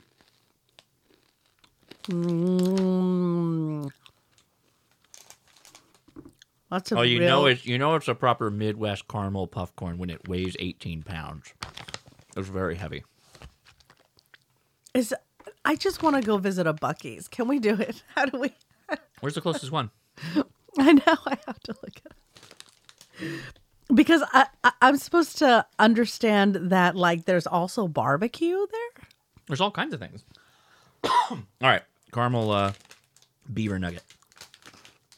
Oh yeah, that is Alabama, Florida, Georgia, Kentucky, Missouri, South Carolina, Tennessee, all throughout Texas. Texas, you guys are so lucky. I could eat this whole bag. I eat this whole bag like in one sitting. This is a real Texas treat, I have to say. Just Sometimes I look at a, a, a bag of things and I look at the serving size and then I look at how many servings are in the bag to see what don't do it. one serving size would be. In this case, it is 140 calories per serving, but there are 12 servings in this bag. That isn't. that's not a very big bag. I mean, it's a it's a, it's a great size It's, bag. it's a good sized bag, but not for, that 12 number servings. of servings. That is a lot of calories. I'm, I'm I would do it. This jerky is incredible. Yeah, it's really good. Oh man, thank you. Okay. It is the right amount of soft. Right. It's not too soft. But it's not too hard like that San Francisco jerky that we always get from like Costco. Oh my gosh. Or I grew up on from Costco. Thank you, Joshua. This is incredibly nice. Thank you so much. So amazing. I'm also very excited about the uh the white cheddar habanero. We'll have to try that too. All right. So I did get a QSL card. Oh, I think I have I've seen this QSL card. Thanks for the QSO in October from one KC1OHT. Thanks for the fun new to me mode. Uh, this is Feld Hell when we made a contact on Feld Hell. Oh, nice, Oh, this is uh, this is Socks Girl. nice. Hey, Shannon. Hey, how's it going? Shannon is also the one who I feel like wrote we have a in Kiso the before. uh, suggestion for I Am Legend. Mm-hmm. Ah, well, Shannon. So it's Shannon Week. and then there's another one. So two QSL cards. This is greetings from KC1 OHT. Marshmallow fluff is made here in Durkee Mo- at, at the home of Durkee Mower uh, Mower Incorporated, Massachusetts. So right on. We made a contact on FT8 on 20 meters, and you included us uh, uh, envelope, so that'll make it easy for me to get you something back to you there. So appreciate that. Thank you. Oh for my sending gosh, these these over. lemon cookies are delicious. All right. Well, there you go, guys. We're closing the doors on the physical mail depot. Appreciate. I want to stay in the sending that. physical mail depot. for- Yeah, it's gonna be us crunching for the rest of it. It's like, that's so good. When you mix the white cheddar and habanero with the I caramel, bet that's it's amazing. probably completely amazing. That whole uh, people mixing the cheddar popcorn with the caramel popcorn. Mhm. that is literally a byproduct of when we were kids. And remember when we used to get the big round tins of popcorn? Yes. and it had that dumb paper divider and you'd start getting towards the bottom of it and you'd have to reach past the paper divider so eventually you just pull the paper divider out and then you'd shake That's it all the up last flavor. oh it's so good mix it all up the buttery the cheese the caramel all mixed together amazing Okay, I just I need to go to Texas. What what is the ham fest in Texas? um houston houston's the biggest Mm. one Is there is there a Houston Bucky's? i'm Hold on. sure i'm sure there is no I don't see it. no way No, we're gonna have to go to Fort Worth, okay uh, Cyprus. wow so international Wait, wait, wait a minute. In Brazoria, Texas, the Bucky's has ethanol-free fuel. That's amazing. Okay. Is there one outside of Austin? That'd be on the top of the Mm, list, right? I don't I don't know what where these cities are. I, I I'm just gonna figure it out. I'm yeah, Mm. just gonna uh, probably not to do it live on the Bucky's road trip. Bucky's road trip. And uh, just a complete side note: Ford has announced that you can get a free adapter for your Lightning or your Mach E. I mean, the really troublesome thing is that Ford didn't inform the people who own the electric Yeah, cars. they didn't tell us at all. Yeah. because so right now you can get a free adapter if you have a Mach E or a Lightning. You just have to log into your Ford Pass w- on the website. There's a link. You just look up uh, adapter, uh, Mhm. and it's here's what I did. I searched for Ford Tesla adapter, pulled up the website. The the only reason that we knew as soon as we did was because Some of the Mach E. we told have a friend with a Mach Yeah. E who's like, "Hey, did you reserve?" Yeah.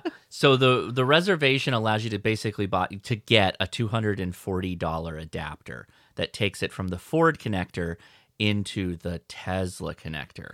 And if you don't reserve in time, Mm-hmm. they're not free anymore. Yeah, you have to pay two hundred forty dollars. Wow.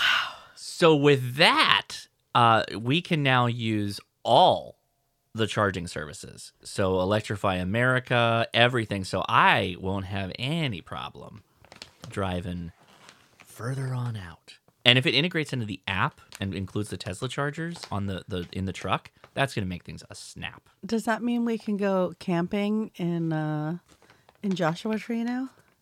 I don't know. We I don't know yet. I Oh don't- no, it was Anza Borrego. That's where I wanted to Oh. go, and you were like, "I don't think there's charging out there." Well, there isn't. We'd have to charge like in Palm Springs or whatever before we got out there.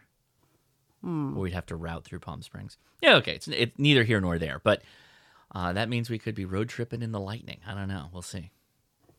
Um, And then we just stop at the Bucky's or whatever has charging nearby, and then just go to the Bucky's. why don't we have Bucky's out here? Does Bucky's just like the only only the South in Texas? I don't know. I don't know. Maybe it's on their It's- mission statement. The- They, they, don't want people Californiaing their Bucky's. Yeah, no, none of that. Don't Can't come in even here. mention. Don't ask me for They card you when you go in, and if you have a California driver's license, they kick you right out. You're done. Can't even get gas. or they make you they make you say the name, and if you say Busey's, they, they you're gone straight to jail, straight to Bucky's jail. You better not make that joke. Bucky sounds like a wonderland. Very good. Well, thanks again. Okay, then that means we're going off to the voicemail annex. This is your opportunity. Instead of sending us a boring old email, let's just hear your voice. You can call us at Five six as two. Leia takes a huge gnaw of gar- she hit the cough button, to take a huge bite of garlic jerky. It's so good. it's so good. the number for the voicemail net is 562 334 2389. Thank you. And away we go. Hey, Josh and Land, this is Mike WX0. Hey, Mike. And, uh, I mean, I made, this last weekend I made my second ham fest ever. Yeah, I don't make many ham fests, uh, but it's down in, uh, Iowa. Yeah, I'm in Minnesota. When I went down to Iowa to go to ham fest. And, um, the ham fest itself was kind of small, seemed smaller than even was last year, and there wasn't much even to look at there as far as say, equipment, things like that. Uh, most of which the three of us kind of classified as quote unquote junk. Um, I'm sure someone has value in most of it, but there just wasn't much to be had there. Sure. But I did pick up a little uh, DMR um, HT. Cool. Uh, so maybe I can uh, join back into the uh, DMR world just a little bit over hotspot. We'll see. I gotta get programming cable and stuff ordered yet. So, um, but beyond that, we did a couple potas because it was uh, almost 60 degrees here in uh, Upper Midwest. That's So warm right we, now, uh, right? The first Yeah. photo we went to a park. It was still a little bit early in the morning, so it's still chilly.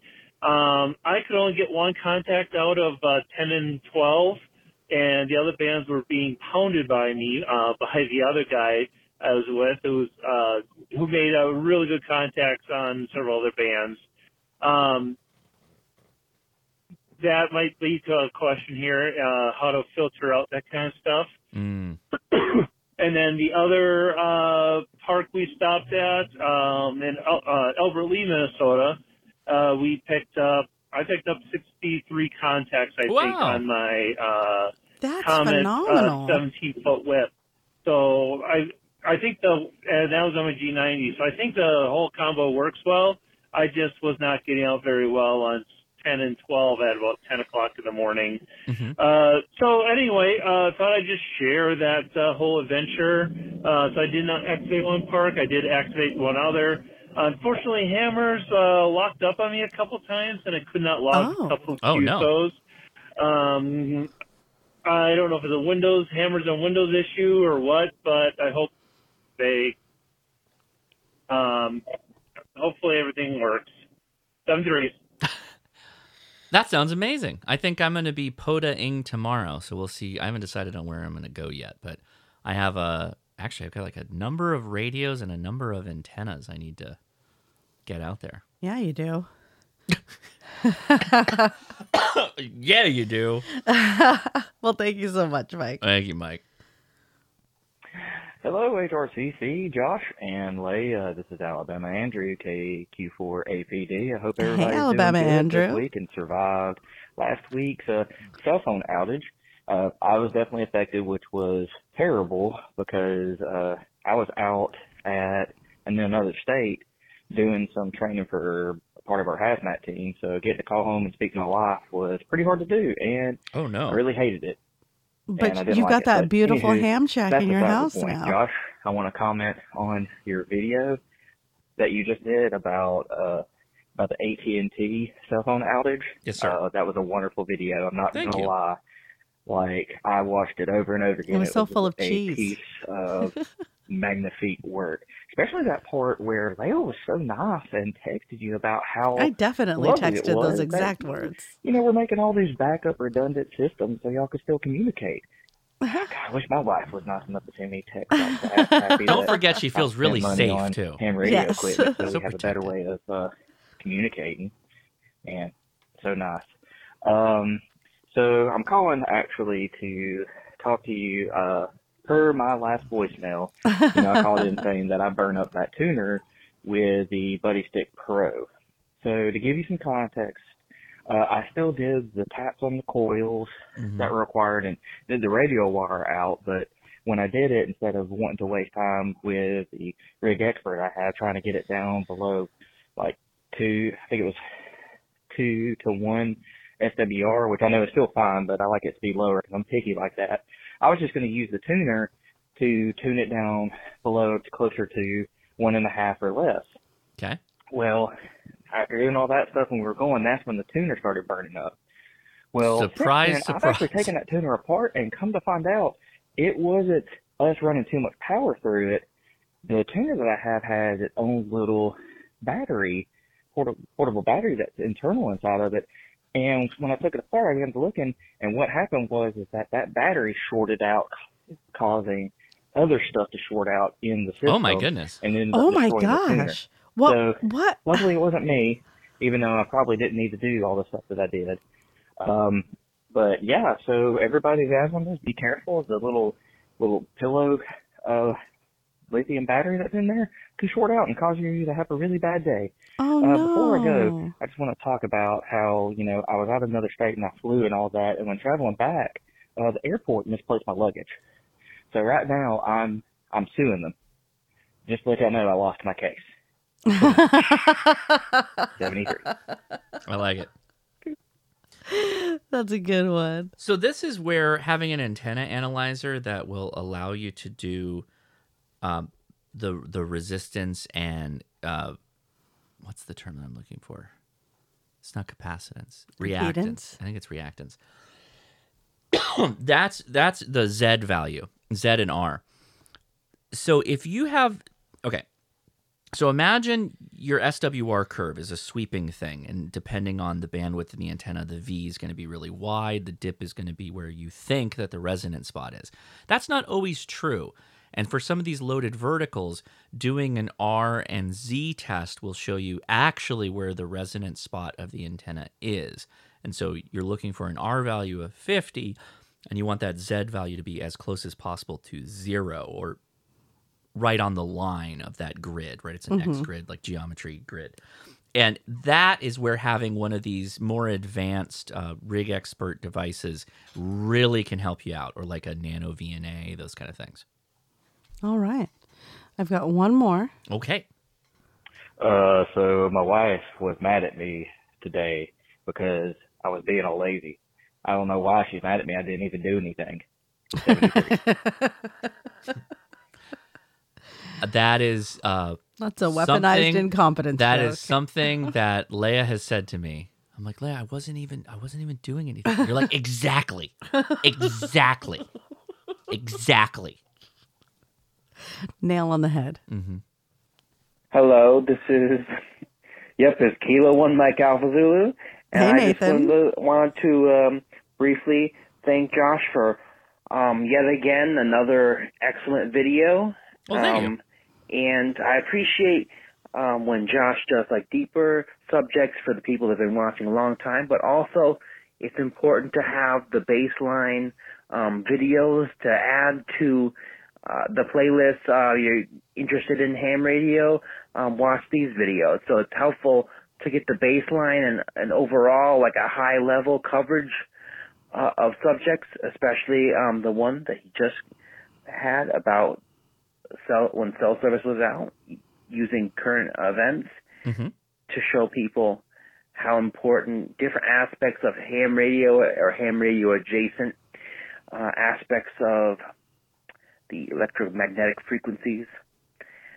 Just it it it's a, an important aspect of uh, just getting people interested in the general sense and seeing the the real benefits. Not past um, just being a hobby. There's people that get into it fully as just a hobby, and Mm-hmm.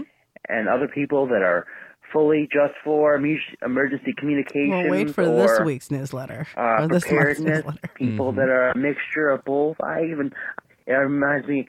Um, a number of weeks ago, I got a call on my ham um, shack hotline um, from someone that they saw that I was in um, Vermont, and they were trying to uh, tell me about a D star repeater that I might be able to hit from my house. That I I haven't been able to get, uh, look into it because of my current setup, but um, and he was very like very about emergency communications and not not even like really into nets and such like that. But he was he was interested in just the the use of it not as Nets. a hobby, and he wasn't really an HF person, but he uses the aspect of ham radio that he is interested in yeah. and he sees benefits from, and other people use it just for for a hobby and or a mixture. So I thank you very much, and uh, seventy three before we get cut off.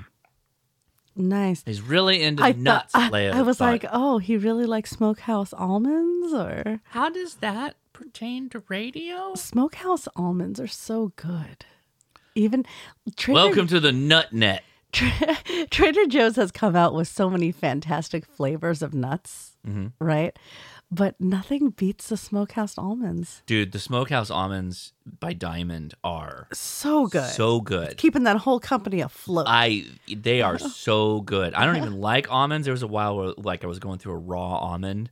yeah. I was trying to activate my almonds every day. Yeah. And the, the smokehouse almonds from Diamond were what I, I How once do you I activate almonds again? You just soak them? that was the joke. Don't you you activate- don't remember? It's a activate really the old almonds. meme. So once upon a time, people still do this, and it, it's just the most unhinged thing that people do.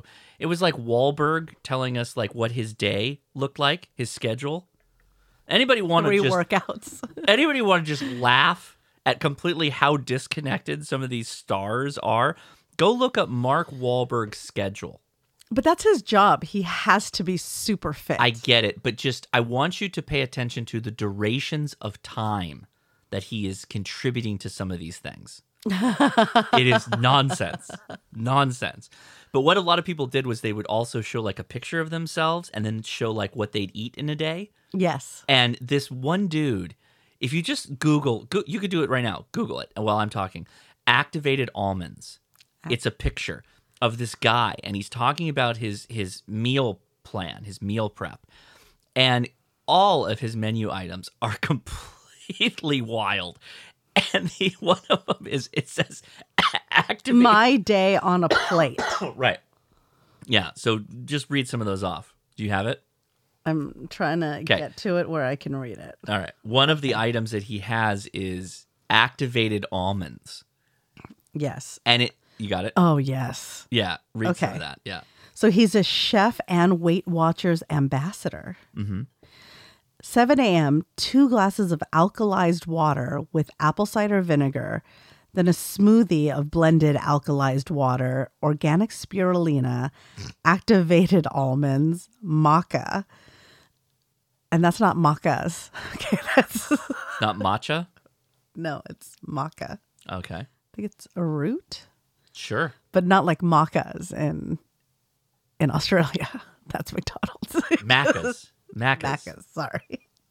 I was like, where are you Blueber- going with this? I don't know what you're talking about. Blueberries, stevia, coconut kefir, and two organic free-range eggs. then at 8:30, an hour and a half later, he eats sprouted millet, sorghum, chia, and buckwheat bread Get out. with liver pate, avocados, cultured vegetables. D- does that mean like fermented? no, it means they went to college. Oh, I see. Okay. Spends a lot of time at MoMA.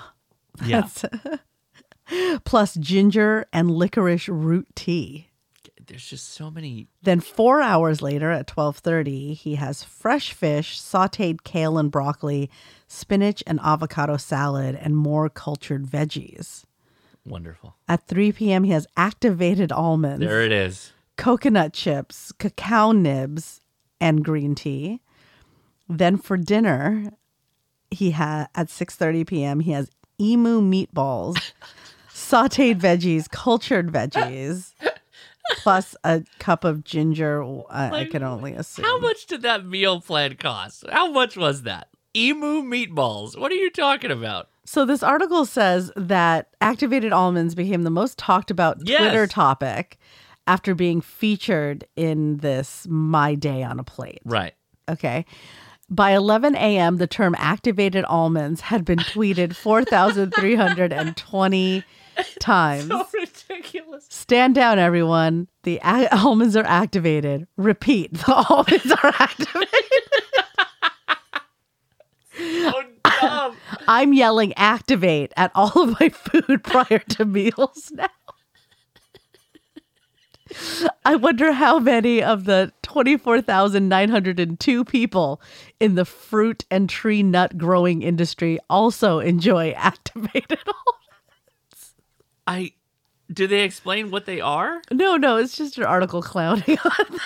So funny. It's so fu- act and literally I remember when this post dropped and everybody was like, "How does one activate an almond?" So there is a company that sells activated almonds. Of course. And the question is, what does that really activates my almonds mean? Activated almonds. Activation means their nutrients have been unlocked and their goodness is more bioavailable. What does that mean? What once that's done, we dehydrate them for a couple of days until they are super light and gr- it must be soaking. It has to be. Ha- There's a link to how do you activate almonds quickly?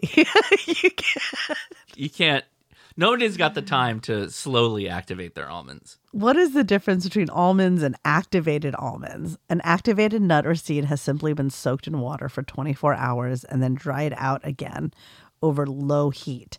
Because raw nuts contain phytic acid and enzyme inhibitors that can reduce the body's ability to absorb certain nutrients properly. I'm going to I have to activate my almonds. We got to we got to try it. I'm going to activate some almonds. Maybe we should activate some of these beaver nuggets. Yeah, can we? With my saliva? There you go. Activate some beaver nuggets. They're so good. You know what? This is a treat that literally most Californians Oh, don't know never about. would know Caramel about this. popcorn would never beaver understand. nut. This is Caramel I- puff current is like a Midwest thing. Like we had no concept of this until we we ventured out, we made some friends outside of California. The the US, the center of the country and the South, the United States if you will, hiding just some of the most delicious treasures. Was it hillbilly sushi, which is chip beef that's wrapped around cream cheese, pickles, and pickles, is fantastic. So in my wheelhouse of like, I think I made Oh, that so for a good. Trailer Park Boys. uh, Yes, you did. like, It was for we the new just season. watched them. We just watched the whole. it was one of the new seasons. We were, it was a Netflix and, and chill kind of night.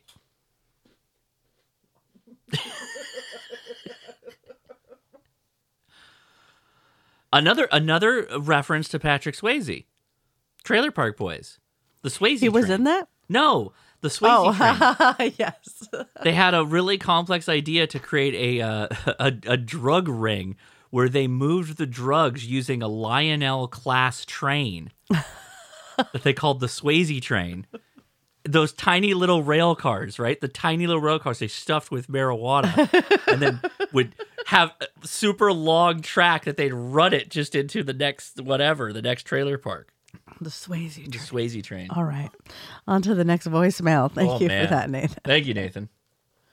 Hey, Josh and Leah. This is Shelby from Oklahoma. Hey, Shelby. Uh, Good name. Going to comment. Uh, first Strong time name. calling in. Uh, been listening to the podcast for about two years, almost about three years. Well, thank Uh, you. Appreciate that. Several podcasts ago, uh, probably several months ago, Leia was talking about uh, river rafting and how do the people get back to their cars if they got to park and then float the river. That's it. They most, just live on here the in river. Oklahoma, we have the Illinois River. Some You say they're park still river at the rafting. place that you rent the raft from. Uh, you park at their uh, business, and then they have a bus that will transport you uh, so many miles down the river, uh, depending on what you paid for. And you dr- get dropped off there, and then you float the river all the way back down to where your vehicle. I is. really need to go inner They drop tubing. you off.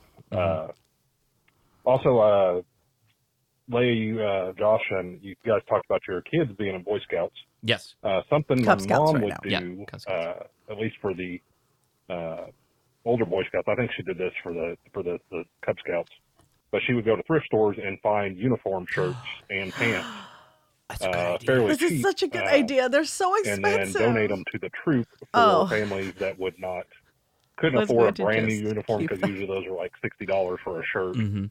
or pants, and they would be as a uh, loaner uniform. If that child left, then they would have to return the uniform or whatnot if they didn't complete the program or whatever. But uh, it was a way to give back to the troop to uh, provide for families that may not can't afford everything, especially the uniforms since those are pretty pricey for a brand new one. Oh, absolutely. That is And, uh, amazing. real excitement, uh, Josh, this weekend for the ham radio topic.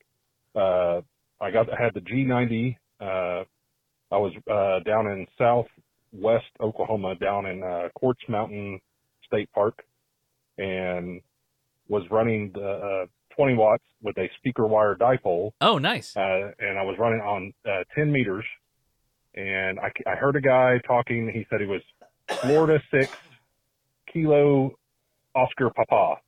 And so he kept saying Florida. He had a little bit of accent, so obviously he kind of sounded Hispanic by the way the the audio was. So he sounded like he uh, was from like Cuban, possibly Cuban. Yeah. So I made a contact with him, uh, and he heard me, gave me a five something I can't remember exactly. And so I was like, okay, cool. I, I made a contact with Florida. Well, it wasn't until 24 hours later, uh, help from people with help on the Discord. Uh, they informed me that uh, that's that's a France uh, uh, Whoa. call sign. So I made a contact with a France contact, Oh. which was four thousand nine hundred sixty nine miles away. Wow, with twenty wire, uh, twenty watts on a speaker wire. That's dipole wild. That's from awesome. Okla- uh, south uh, west Oklahoma, which I was I was pretty Oh, impressed. 'cause he's that about was to my time first- out. Oh. So my Uh-huh. wife gave me side eye. I'm not kidding. I think the name Shelby is awesome. Well, that's your sister's name. No, I know, but like for anybody. You named her. No, but like Shelby is obviously female, but I think it's a great guy's name. I think Shelby's a great name. Love the name. Also, I heard Frontier Airlines is getting into rafting, and what they do, they have a different system. So you go down the river in your boat, and then they have a larger boat that they put your car in and they send it after you. So your car is waiting. For, like you could you could hand deliver your car. It's like picking up your luggage w- when you when you check it, but it's your whole vehicle. That's that's the frontier model. Knowing Frontier, they definitely lose your car. It's just it's just flipped over. It's still on. It's uh, it was strapped to the raft. It's just flipped. You still got to pull it out of the water. But then you get some fish. Hey, Josh, Atlanta apparently Natural got cut wildlife. off by the, the timer. wasn't paying attention. Uh, anyways, uh, so uh, I, I made a contact uh, with my on ten meters. My first HF contact as a tech. Uh, still working on my general. Nice. Uh, That's your first maybe I can Get my contact? general uh, before you lay it. You son of a. So yeah. I hope you do. Josh, keep up the I good hope you videos do. and stuff like that. That that definitely inspired me to get get going, uh, build my own antenna, and uh, try to get out there on ten meters. Since ten meters is booming. Uh, 10 meters is booming. Also, Josh, you guys were talking about Twister. Since we live, I live in Oklahoma. Uh, I don't know. You haven't mentioned it. No one else has brought it up. But have you seen the new Twister trailer mo- for the new uh, second movie for Twister? It's called Twisters. Twisters coming out uh, here uh, this summer.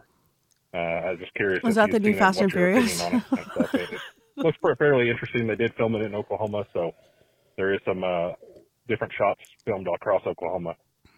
Anyways, that's all I had. Uh, I'll definitely catch you on the podcast.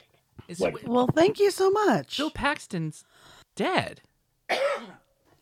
It's called Twisters. Yeah. It's a new cast. It's a reboot. Oh no. Again, Well, You wouldn't be upset if it was Vin Diesel, Too Fast, Too Furious, Twisters, driving just a- driving, driving the tornado. That's- He's figured out how to drive so fast he can tr- control the path of the tornado. driving a muscle car into the Twister. Yeah. Racing at- Absolutely. he's he's racing a Twister with another he has to get into another Twister to race the first Twister. for family This but for family. He's got to save the family. of Twister. The twi- the Twister they lost their minivan. No, they're in. It's There's Han a family of driving a twisters Sienna. in a Sienna. They're in another Twister, and he has to drive his car Yeah. into the Twister. but it's to save Han's them. car. It's Han because Yes. it's a Toyota Sienna. Yes. yes, Yes. Of course, of Yeah. course. Oh my goodness, that reminds got me. it. So second favorite. So obviously, Twisters makes complete sense. You have Twister. But Twister. Twister had multiple Right. twisters in it. This reminds me of my favorite thing that makes me insane the movie Now You See It. What? Remember the movie Now You See It? No, what was it about? Magicians Okay. that do heists. yes, yes, okay, okay. And so the obvious sequel is Now you don't. Now You Don't. They named it Now You See It Too. and it was like the biggest missed opportunity of all time. Of all time. Now you so don't. many so many missed opportunities. It's oh, it's insane. But at least they're using a conforming naming protocol there was- unlike ham radio. There was a guy I I stumbled on this video on YouTube. The guy he made a video on trying to document the level of insanity of the of the tricks and illusions in the movie and deriving if the the people, the characters were actual magicians or some kind of supernatural wizard being. And the, he broke down all the illusions from both movies. Okay, okay. And one of the characters is just straight up a demon. Like just, no, no one can do any of the tricks that he did. Like he can phase through matter. It's, it's it was very funny. Anyway, all right. All right, well Here's thank mine. you so much, Shelby. Now you don't. Come on. Where were we on that one, guys? Josh and Leah, this is Doug, KB8M. Hey Doug. Uh, out in Michigan, uh, just uh, out here feeding the horses, and I thought I'd uh, give a quick call, a couple of quick things from listening to the this week's podcast. Uh, first off, Contact, uh, the movie you were talking about, I have to admit that is a great movie. Uh, the uh, the radio that's in it, the uh, Frequency. flashback, and and uh, I guess you'd say the time travel through uh, through the intro is is awesome. The, the whole Frequency movie is was pretty a good cool. movie. So yeah, I agree. Uh, definitely definitely watch that. Uh, second thing, uh, you were talking about a trip uh, into New Orleans uh, because you need time for you guys. Mm. I do in Hmm. New Orleans, but uh, we are gonna we are planning a trip this summer. I think I'm gonna make it to Dayton. Not, not sure if I'll make Excellent. it to Dayton uh, in May, but uh, my wife Lori, KD8CXS, and I are planning to be at Huntsville this year. I All really right. wanna get down there. Hamfest. It is. See the other YouTubers and maybe make some uh, parachute mobile contacts with Carlos and Mhm. uh, see Checks the out. convention and head to the Rocket Center. I haven't been there in years. Uh, but we are going to be staying at Montesano, so uh, hopefully to be able to How see you there, Josh, fun. and uh, I will be the other there. folks. Uh, be excited. So just thought I'd say hi. Thanks for all you do, and we'll talk to you later. Thank you. 73, this is Doug, KB8M. Well, we're Good night. looking forward to see you. Thanks, Doug. Thanks, Doug. That'll be great.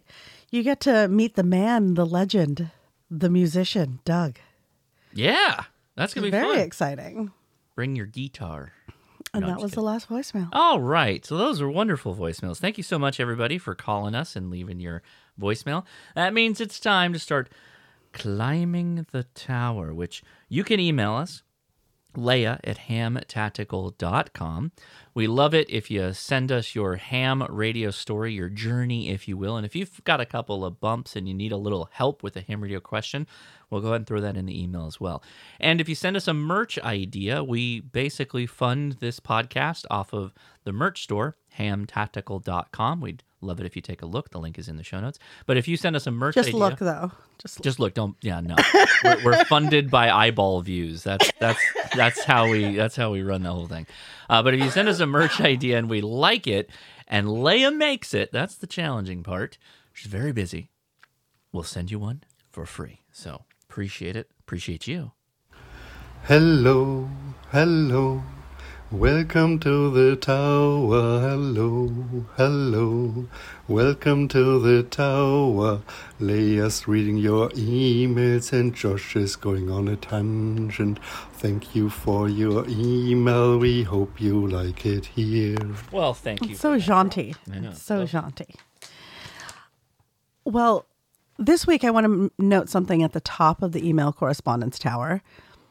There is a link in the show notes for the campout that we were talking about earlier, the Mm-hmm. Mhm. HRCC campout, April 26th through 28th.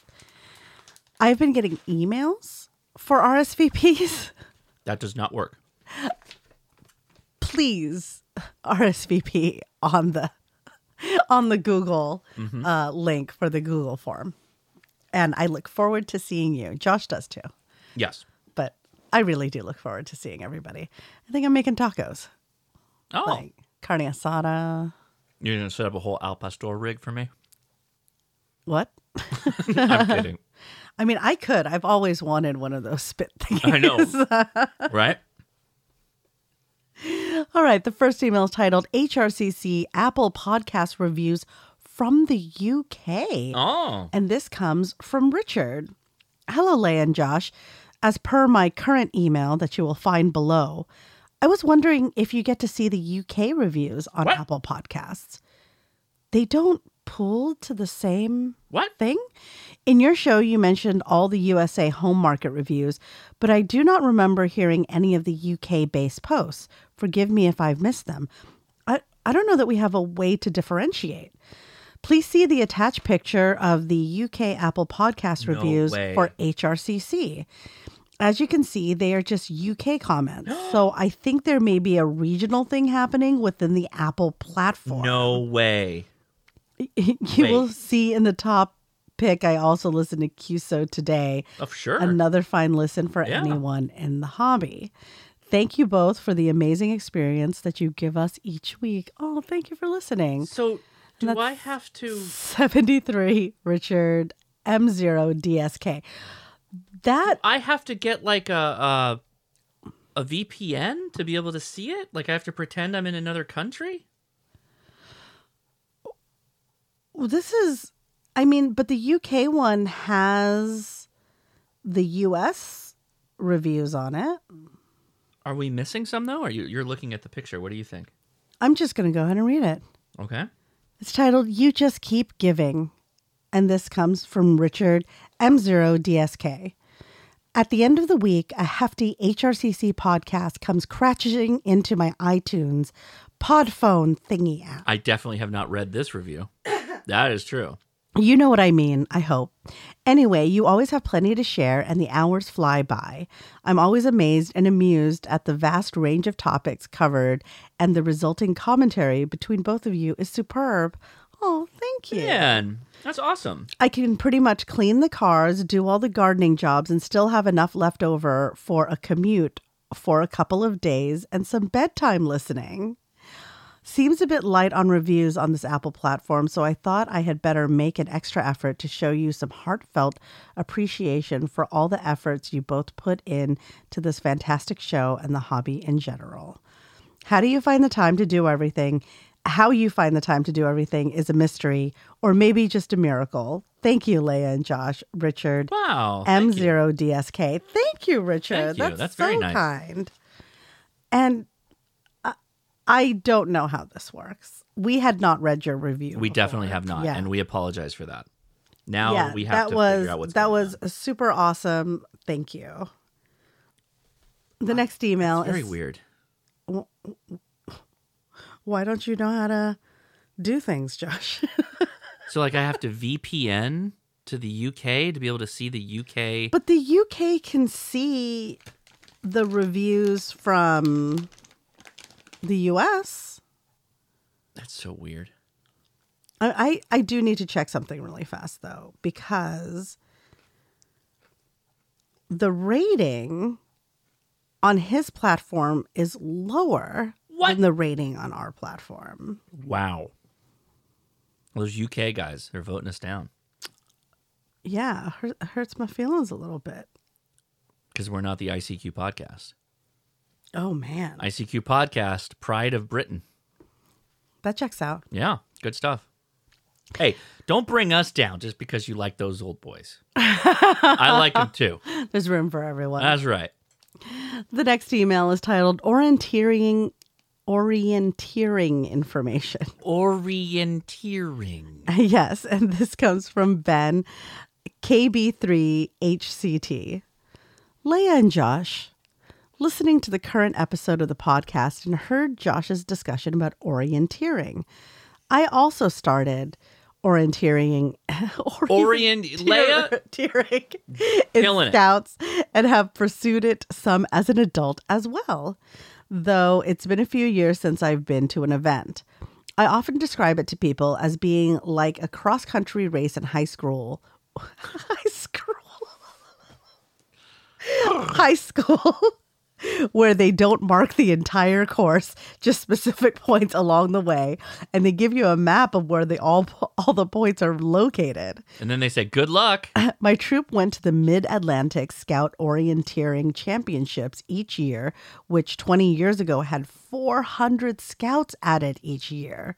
Hosted by the Delaware Valley Orienteering Club, the event is in its 35th year. That's awesome. What Josh described in the podcast is fixed permanent orienteering Sure. courses. Yes, yes.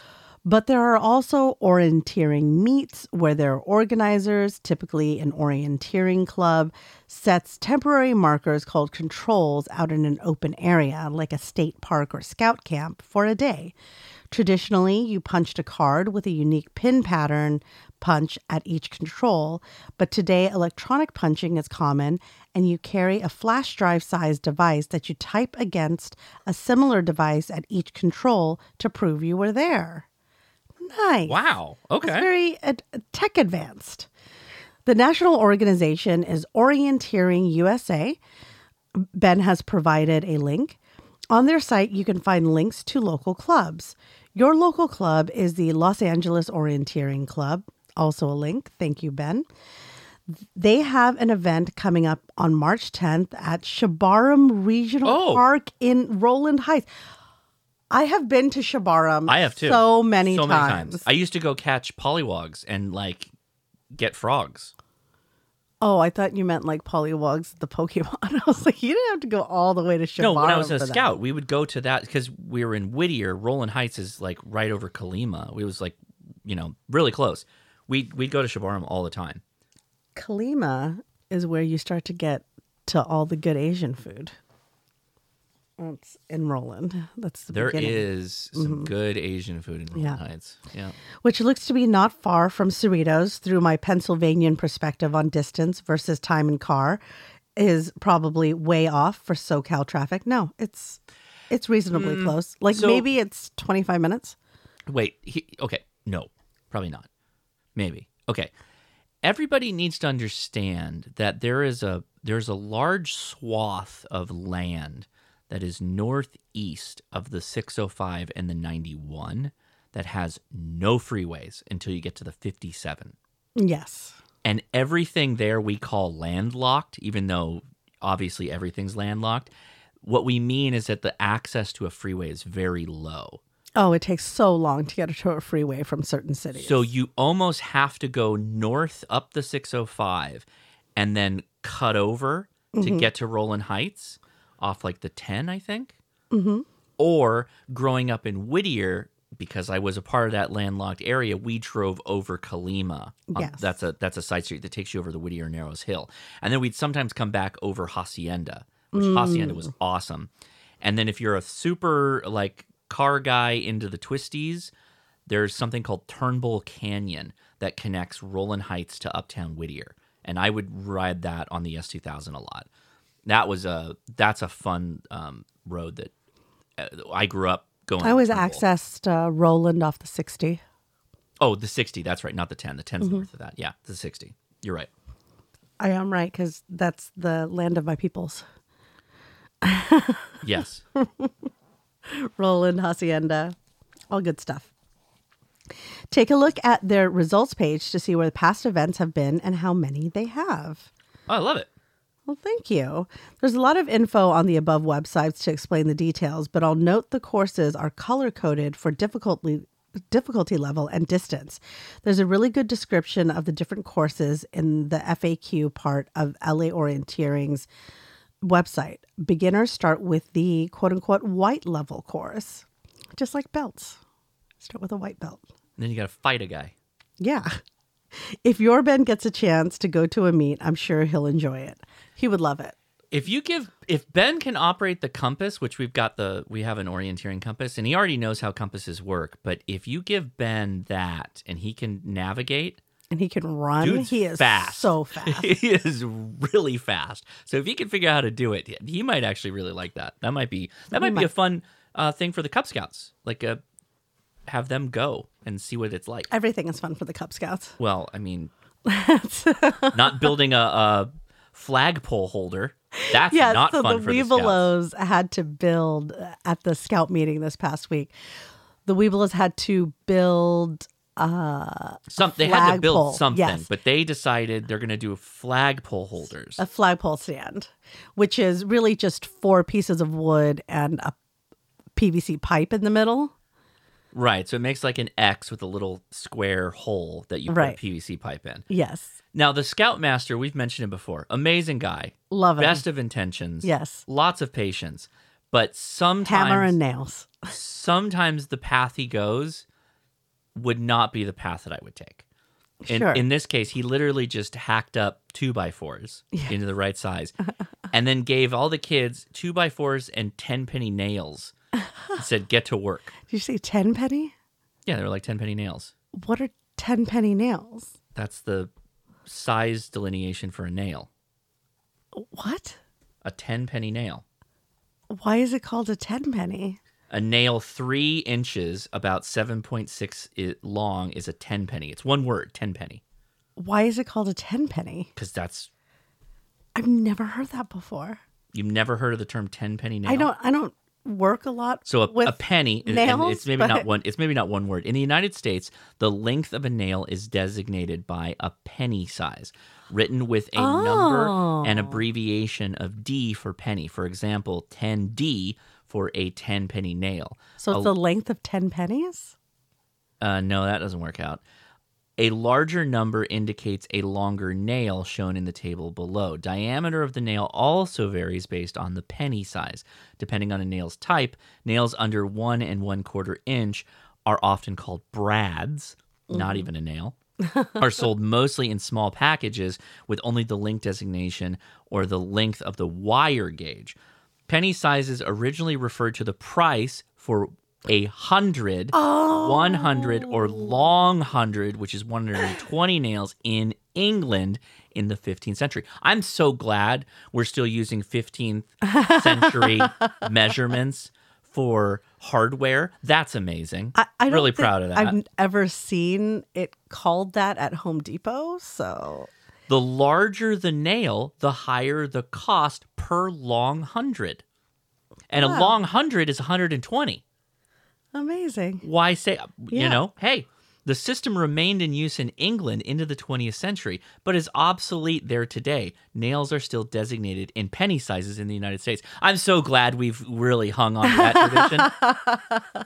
really amazing. So a 10 penny is roughly three inches, which is r- roughly the size that, that we were working with. All right. They were also like galvanized coated, which makes driving them in harder, and then also Oh, the makes kids. them really difficult to pull them out because it's not the it's it's not galvanized; it's that greenish coating. Once you hammer those in, they get like locked Yeah. in place, Mhm. and those kids, no one taught them how to hammer. Not not And- straight anyway. Darren- not straight And, down. and Darren kind of like gave us the equipment to some of the dads and moms, and then just was like, okay, I'm going to go do this fitness thing now. yes. And boogied on out of there. Left us with some of these We kids. did two adventures simultaneously. Yeah, yeah, yeah. And then did a swap. And hammering a nail for all It's much everybody, harder than well, it seems. For everybody, everybody listening, they're familiar because they've probably done it a lot. Yes. But when you're trying to describe to a kid how to hammer a nail, you think, well, you just aim and whack it, right? No. It has to be perpendicular to Yes. the head of the nail. Yes. Like that was the I was I was not driving dr- funny haha. I was not in, instilling how hard they hit it. That was never the point. yeah. It was accuracy and being perpendicular to the head of the nail so you didn't bend it. So I- many bent nails. So many bent nails. You know what though? and they On- do great and then they'd whack it wrong once and it would skew it and i'm like man here I, we go I did see a TikTok of what looked like a dozen guys. A dozen guys Yes. is this where and- the, it's the relay race And you have Yes. to hammer the and- nails yeah Yeah. and I was like, they're not doing better than the Weevilos. no it's a relay where they get one whack right yeah Very entertaining. All right. and Well, that's 73s from Ben, KB3HCT. Thank you for the orienteering information. thank you i love that That sounds like a ton of fun. mm-hmm The next email is titled, It Finally Happened. uh-oh Greetings, Jason and Laura. good even better Jason's wife is not named Laura, right? i don't think so yeah so i'm i think that was I just a play appreciate on I appreciate it though. Yeah. Thank you. It's been a minute since my last email, so I thought I should catch you up. In my last email, I mentioned that I would be starting an amateur radio club at a local school. It took longer than I thought for it to become an actuality, but 2 weeks ago, we had our first meeting. it. wow Congratulations. congratulations nice We initially had six students sign up for the club, but two of them were also involved with preparations for a play, so they could not attend. The arts trumped science. But that's okay. Maybe we can catch them n- next time. the onstage debut of frequency We, exactly. we are continuing with four students from 7th through 10th grade. Two of them are my grandkids, Big Plus. We meet weekly for an hour, so I'm encouraging them to spend time on hamstudy.org and also watch the HRCC YouTube series on the technician class exam. Wow, questions. thank you. I'm hoping that those activities, as well as some teaching, I will be able to do as well, giving them hands on, on the air experience with me as control operator, will get them to the goal of getting their ticket. So far, I have been able to demonstrate UHF VHF repeater communication, HF FT8, and we have done a little bit of HF SSB. Well, that's excellent. You're showing them early all that stuff. That's Well great done. job. Great job. Each demonstration has been met with excitement and amazement by the ham curious youngsters. That's That's, excellent. great. Good job. I I'm so excited for them and you. Yeah. All of this has been done with my portable setup, a homebrew 10 meter vertical, a Yaesu FT100D, and my Yaesu VX6. We have had amazing financial backing for this club, so we've been able to purchase an ICOM 7300, a Hustler 5B TV, Wow. 5 band trap vertical antenna, Uh-huh. and a 35 amp hour power supply, and an 800 watt amplifier. All of that will be set up over the next month or so. We are also in the process of applying for a school club call sign. Wow. That's excellent. uh, that's going to be a great ham shack at the school. Although we are small in numbers, now we are building for the future and hope to be enriching the education of these young people through amateur radio. Oh, yeah. Speaking of education, thank you, Leia, for schooling Josh about what is coming down the pike. I was actually verbally telling Josh he was wrong just before you mentioned you were looking the proper definition up. This is an old saying that I can remember my mom explaining to me when I was but a young lad.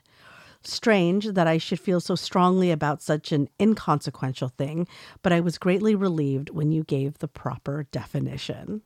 Hey, it's a long road to hoe to get to idiom Down the pike. supremacy. You were so sure about pipe too. That's so funny. Well, because I thought It they happens literally so- meant a medieval sphere. Sure. Sure. You just get impaled on it, and then it's a long going down the pike. You both remain weekly companions as I go about my weekend activities. Well, thank you for having you. us. I really enjoy it all. 73 AA7CW Platinum Poda Hunter. Whoa. Nice. Getting that platinum. Well, please let us know uh, about updates for your club. I think Yeah. it's absolutely amazing what you're doing. Very lucky youngsters you have. Indeed. The next email is titled Cell Outages Mobile Radio Shenanigans. And this comes from Give It the Beans, Drew. All right. Hello, Leia and Josh. I wanted to say a quick word about the cell service outages. One listener last week was talking about dispatch being down at the same time as cell service. One of my local Aries members is also an EMT, and he indicated to me that the statewide dispatch system, we're talking about two way radios here, piggybacks on the cellular network. So yes, when AT&T went down, dispatch also went down for the entire state of Tennessee. Oh, no. I'll let you think about that for a moment and I'll move on to the mobile radio shenanigans. That's cool. That's bad news. That's, very bad. Yeah, That's like people died because of this. absolutely. Yeah, that's that's really awful. I recently traded my 2012 Honda Pilot for a new Honda Ridgeline. The Pilot was old, tired, and looking like it was wanting to start costing money. Since it had 261,000 miles That's on it, pretty good. I didn't get mad. I just let it go. Mm-hmm. That's a really long time. I That's was- a that's a lot of miles. You know, I was I was talking to uh, one Mike K at MRD Ham Radio Tube when we were in Mhm. Florida, and we saw a Honda Element. Oh, it's been a long time since I've seen one. Do you remember Honda Element? Yeah. You know that those still go for like buku bucks Why? because they're like a super outdoors friendly is probably the wrong term, but like so you can take the back seats and you can fold them up and then s- like lock them on the sides Mm-hmm. and completely opens the floor. Yeah, this is one of the reasons that I'm still looking at the Chrysler Pacifica plug-in. There are so many people who were screaming at you. You told me in the podcast chat, do not get the Pacifica. Not the do Paci- not the but Pacifica. there's no other option for a plug-in minivan. really. Yeah. Oh, the only hybrid is the Sienna, but it's not plug-in. It's not, so it doesn't qualify for a lot of the rebates. uh, rebates and also the HOV lane. Yeah. Wow. So that's tough. Yeah. I did see a really cool uh, pinnacle, the trim for um, the Pacifica. And I was like, oh, that's fully loaded. Mhm. All of the pinnacles have a peanut butter colored leather on the seats. Every one of them? yes. That's not good. Everyone that I've seen, anyway. Oh. That's a color that's only available for the pinnacle. Oh. Yeah. Oh, and then I found out that the blacked out trim Yeah. is uh it's the sport package. It's ca- it's called the S package. So it's called the murdered out package. It's it looks really good all blacked It looks out. fantastic. Yeah. no, I I I almost I almost was ready to just like let's pull the trigger on that black one. I'm just going to buy it right now. Just get it done. Cuz I'm also tired of you driving the truck as much as you do. I I like the truck. I know. and I'm not mad at you for it, but uh, boy, there's multiple times where I'm like, "Oh, I left that bag in the frunk." Oh yeah. while I'm trying to make a video. Mhm. And it's it, like, because I've been carrying it and using it, and I forget that I often, you know, sometimes I'll switch between bags. And it's like, oh man, she's got the truck. I am almost at a point where I'm like maybe I should just get a gas car and not worry about it being You're going to get hybrid. that that Roush F150 we saw Yeah. today. So Leia, okay.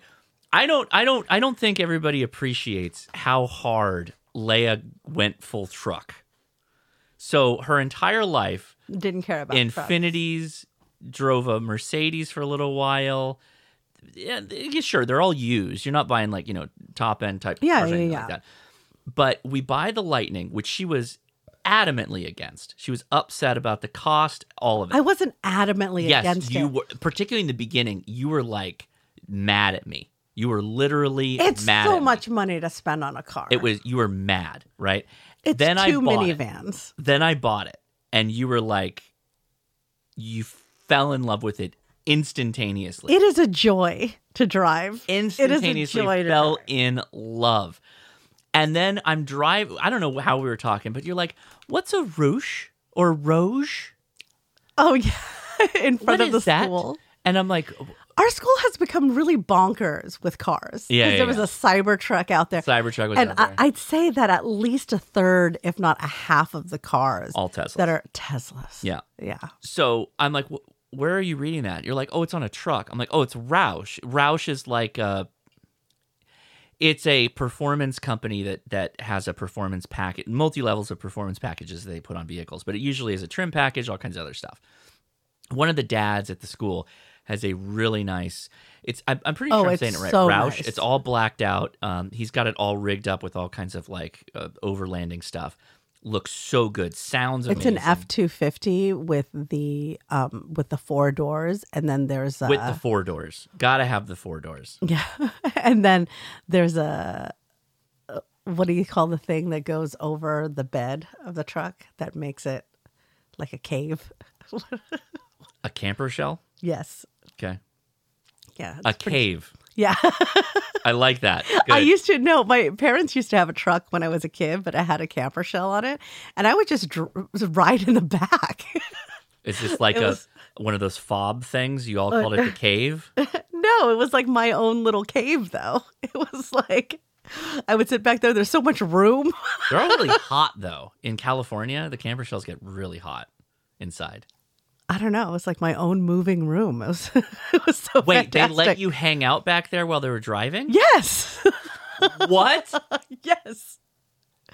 And my dad used to have a lot of trucks actually. There was oh, I got in a really bad accident once when While my you dad were was riding in the cave? Not in the cave. I was um it was like the second row seat in a truck, you know, they had like these flimsy like second row trucks, uh, second row seats that you Okay. could climb back into. It wasn't a separate door. You're talking about like a jump seat? I don't I don't know what they're called. Okay. but I was sitting back there and uh, my dad gets in an accident. My head slams against the back of the thing. And I, uh, they take me to the hospital. Oh, I don't even know about this. yeah.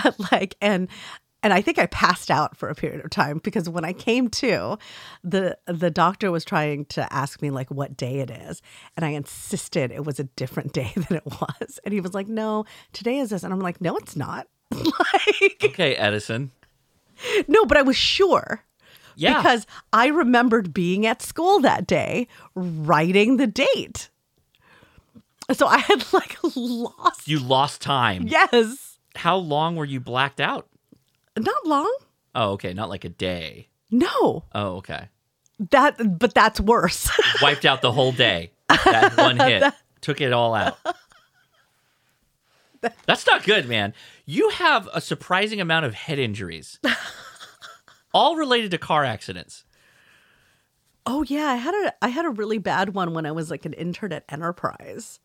Could you imagine your like corporate enterprise? So you're like the the leadership of enterprise, and you get a, a, mail that an intern had a massive head injury.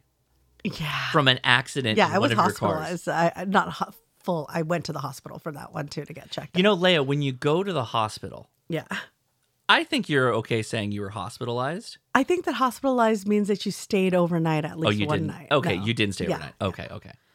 So uh, you were dripping brain fluid, and they were like, "Yeah, you walk it off." I think I had like a bump on my head uh-huh. for years after that. It's gone now, but. I wouldn't have dated you. It t- it took a long time for that ben- that brain swelling to go down, I guess. But it was like no, uh, well, to me it was noticeable. I could feel the difference between one side of my forehead. Yeah, that seems like a problem. Yeah, that seems bad. Everything's fine now, though. Is it? Finding out about more head injuries from the past. and now we have children. We do. what day is it? All right. Well, Drew continues. Bring oh, anyways, on, the ra- the rush was great. yeah. Now, car. so yeah, truck story. Long story short, now she's like looking out for trucks. What's a what's a Roush? I'm not looking out for them, but I appreciate them when I see them. What was completely invisible to you in the past is now something you actually acknowledge. Right. I was yeah. like, oh, trucks. And then I was like, oh, this is very luxurious. That's kind of the joke is that trucks went from being like fully a utilitarian thing. Yeah. And now they're like over the top luxury. Yeah. Over the top. Nice. It's ride. insane. Yeah. Yeah. So Drew continues. Uh, I I didn't get mad. I just let it go after I took the radios out of it. In the course of removing the radios, I discovered the mobility limitations in my wrist. Oh, were going to prevent me from running the power lines for the radio in the new vehicle. I should explain here. I cheat when it comes to power. Y'all listen up. I'll give you the juice. When you want to install a radio or two in a vehicle, go buy a car audio amp wiring kit or look at what's in them and buy the stuff you need to build your own. Okay. I use 4 gauge wire and a 4 port distribution blocks. These this gives easy access to a a large fuse very close to the battery. Remember kids, these keep your cars from turning into car fires. We call them car barbecues in Tennessee. Mm-hmm. At the power distribution block, you get four mechanical fasteners, each also fused. Likewise, the ground distribution block gives you four more mechanical fasteners. Do what you will once it's installed, you never have to pull another power wire through the firewall. Want another VHF UHF rig? Add it. Want an HF rig? Go for it. Legal limit mobile amp? Cha-ching! Next, I pulled the front and driver side panels off the truck bed part of the bridge line and removed the back seat. There are vents behind the seat that come out behind the front wall of the bed. Ah. I passed a piece of coax through the vent into the truck and put it all back together. I put a lip mount antenna mount on one of the tie down points in the bed of the truck, nearly at the top side, and installed the radio in the cab. No holes cut.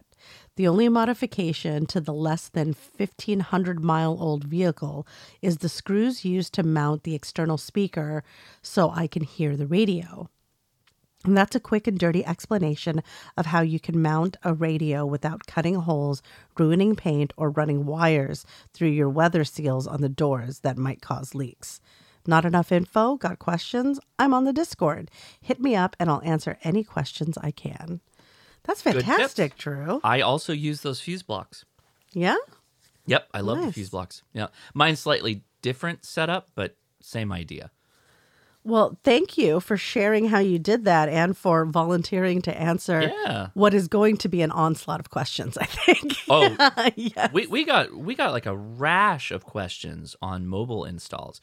There is a number of really good websites with picture tutorials on explaining a lot of stuff because Mhm. Mm-hmm. what inevitably happens when you set up a mobile setup is particularly HF, you're likely going to hit RFI of some kind, and then having to deal with mitigating that is always a really interesting thing. Mm. So, best of luck to everybody. Leah, Josh, thanks for doing what y'all do. The people you are shows the character of the community that has built up around you. Aw. Oh, thank you. What a great group of people. And you are one of them, Drew. Indeed. So Thank you, Drew. Thank you. And that's 73 Drew KO4TWQ. Thank you. Appreciate that. Thanks, Drew. The next email is titled Boondock Echo, and this comes from Douglas V. As of February 26th at 12:55 hours AZ time, Boondock Echo has $21,203 raised and 79 backers. The podcast went to the Birds on the Jab 26th podcast. Birds on the Jab. I don't know. Oh, bir- the podcast went to the birds on the January 26th podcast. Is that when we watch the we birds? watched the birds. Yeah. Thanks so much, Douglas. Worst preparedness movie. it's terrible. No one was prepared. Nobody. The next email is titled Merch Ideas, Parades, and Muff. And this comes Oh. from our dear friend Edward in Louisiana. Hey guys, I had a few merch ideas, perhaps just things I would like. One, a small HRCC flag to put on a vertical antenna. I see you have one for Ham Radio Adventures, but not your own. That is that's easy to do. Easy to do. Because then I can also take that out for like potas and stuff. Just Yeah. Bring that up. Done. Two, information packs to introduce people to the hobby. Perhaps something in the community can build together.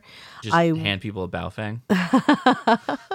I would love some material to share with work and friends. Stuff such as introduction to the different radio services, FRS, GMRS, Ham Radio, and what they can do beyond the phone. I'd like to have likely have to type that up as like a pamphlet or something. Mhm. Yeah. Another pack could be geared towards kids, such as A is for amplitude modulation and B is for beacon. I'm thinking about just making a ham radio board book anyway, like a kid's ham radio book. That's funny. Yeah. Yeah. One quick note about Carnival Mardi Gras in New Orleans. The parades start in January and end a week after Mardi Gras. Check out next week's uh, next year's schedule here. That's very organized. Thank you for sharing that. I'll drop that link in the show notes. Yeah. uh, Whenever whenever I figure out how we're gonna do New Orleans, but I'm serious about doing it and honestly make it just a lay and I trip. I will consult with one Don Wilbanks. He's my guide. All right. All things New Orleans. Last item, perhaps not safe for work. MUF. You sound like you're saying muff, which is where I'm from a vulgar term Yeah. for Yeah. a lady garden. I thought you were saying saying it that way as a giggle, but a few weeks have gone by and I started to think that this was yet another difference between American and English. That is in fact a slang word.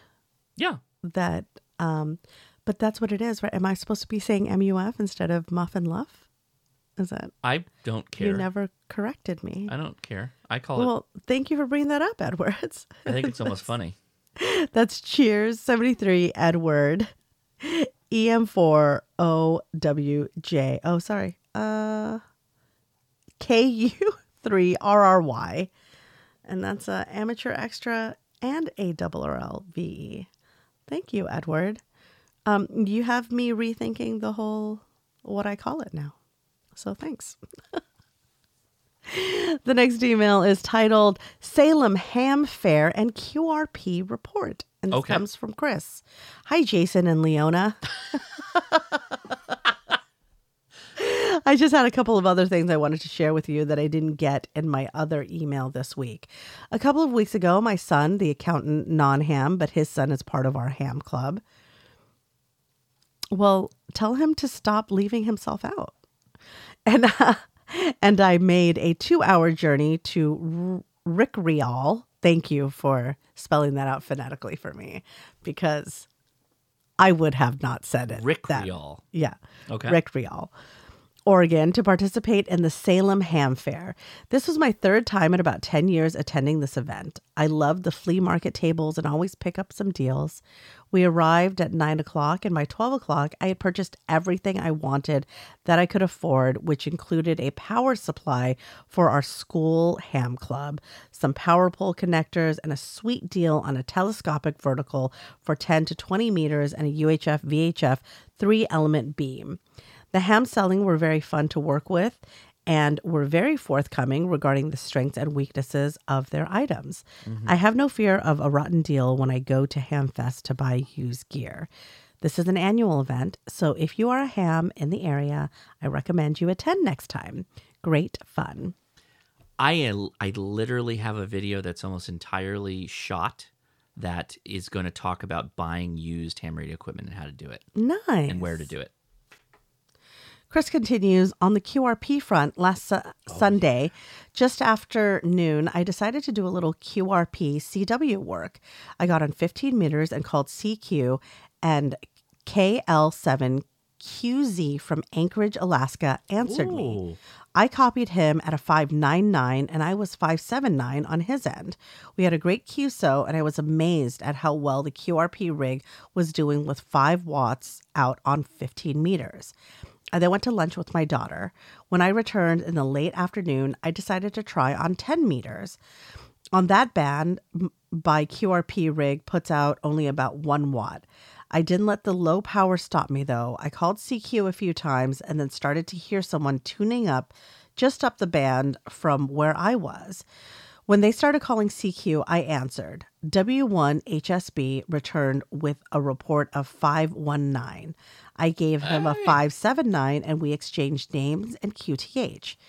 Not too surprising, QSB was the problem, but we were able to complete the QSO, and I now have a confirmed log entry on QRZ for that contact. Uh, Being a 5 1, regardless of signal strength, your tonal quality was good. That's what the 5 implies. 5 out of 5 means you were a great copy. That's Nice. great. I, I love that, actually. That means you're you're getting maximum distance from my point of view. So check this out. I'm checking. I am in Washington State and he was in Rhode Island. Oh, Nice. That's 2,542 miles on one watt. Did he mention the band? Yeah, gotta Yeah. love 10 meters right now. Thanks, Josh and Leia. Your podcast never disappoints. Well, thank you, Chris. And that's Chris AA7CW. So Leia, Diamond Poda here's a, Hunter. here's a question that goes back to the general practice test. How many bounces did he have to make that contact? Mm, depending on the ionospheric level. Well, the the layer of the ionosphere is reflective of the band he was using. So he was likely on the lowest atmospheric band. What either the lowest or second lowest. Mm, 10. What? 10 bounces. Te- no. Uh, five bounces. No, like two. Mm, So- that would be the E layer then. Yeah. That's not the lowest. Uh it's it's pretty much the lowest. Okay. so in in okay in this case he's probably about two bounces he had to do so it came back to earth reflected back up and then came back down Nice. Okay. And now it's time. it's the final email 10 bounces ah ah ah ah ah The last email is titled Cheese and Meat. oh my And this comes from Douglas V. My limited understanding of kosher is that cheese from the milk of the same animal as the meat can't be used together, like beef and cow meat. Many just don't have any cheese to make sure that they eat kosher. So you could eat like goat cheese and beef? I don't know. Huh. All right. Well, thank you, Douglas. I appreciate What that. a good last email. fantastic. Very ham radio related. No. I'm just- I I mean, that always is a question of mine is like, how does kosher work?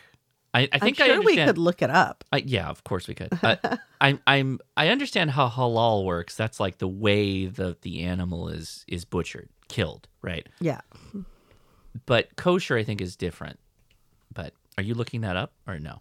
You're Yeah, I'm just- gonna look it up right Oh, you now. are looking it Yeah. up. Oh, here we go. We're gonna do a little a little quick deep dive before we wrap up the Yeah. podcast. W- What is kosher? What is kosher? What are frogs? What? Okay. Uh, kosher meat can only come from the animals that have split hooves and chew Oh, their cud, non-cloven. Yeah, like cows, sheep, and goats. no crustaceans. Right. The three main rules of kosher Okay. is certain animals cannot be meated, uh, not be eaten at all. Okay. This restriction includes the flesh, organs, eggs, and milk of the forbidden animals. Like Of the- unicorn. Right. Of the animals that may be eaten, birds and mammals must be killed in accordance with Jewish law. All blood must be drained from the meat and cooked out of it before it's eaten. Mhm. Certain parts of the animal may not be eaten. Meat, the flesh of birds and mammals, cannot be eaten with dairy. Fish, eggs, Any dairy, right. not just of the same kind. Fish, eggs, fruit, vegetables, and grains can be eaten with either meat or dairy. According to some views, fish may not be eaten with meat. Okay. Utensils that have come into contact with meat may not be used with dairy and vice versa. Utensils that have come in contact with non kosher food may not be used with kosher food. This applies only where the contact occurred while the food was hot. Great products made by non Jews may not be eaten. There you go. Great products. Grape. Gra- grape. Oh, that's why like kosher wine and stuff like that. Manischewitz. That's why Yeah. Manischewitz is a thing. Ah, interesting. I I'm always interested to see like halal in the butchering practices. I bet are kind of similar to kosher. in Yeah, I terms of think their so. butchering That's what practices, it, that's particularly what with it the draining sounds of like. blood and all that stuff. Yeah, it's that's very what it sounds interesting. like. Very interesting. Okay. Well, there you go, kids. We learned something there at the end of the podcast. A little learning to go along with just the ham radio knowledge we're normally sometimes, occasionally throwing out. Just sometimes. Thank you so much for listening to the podcast. We have a lot of fun making it, and the fact you listen means a lot to us. 73. 73.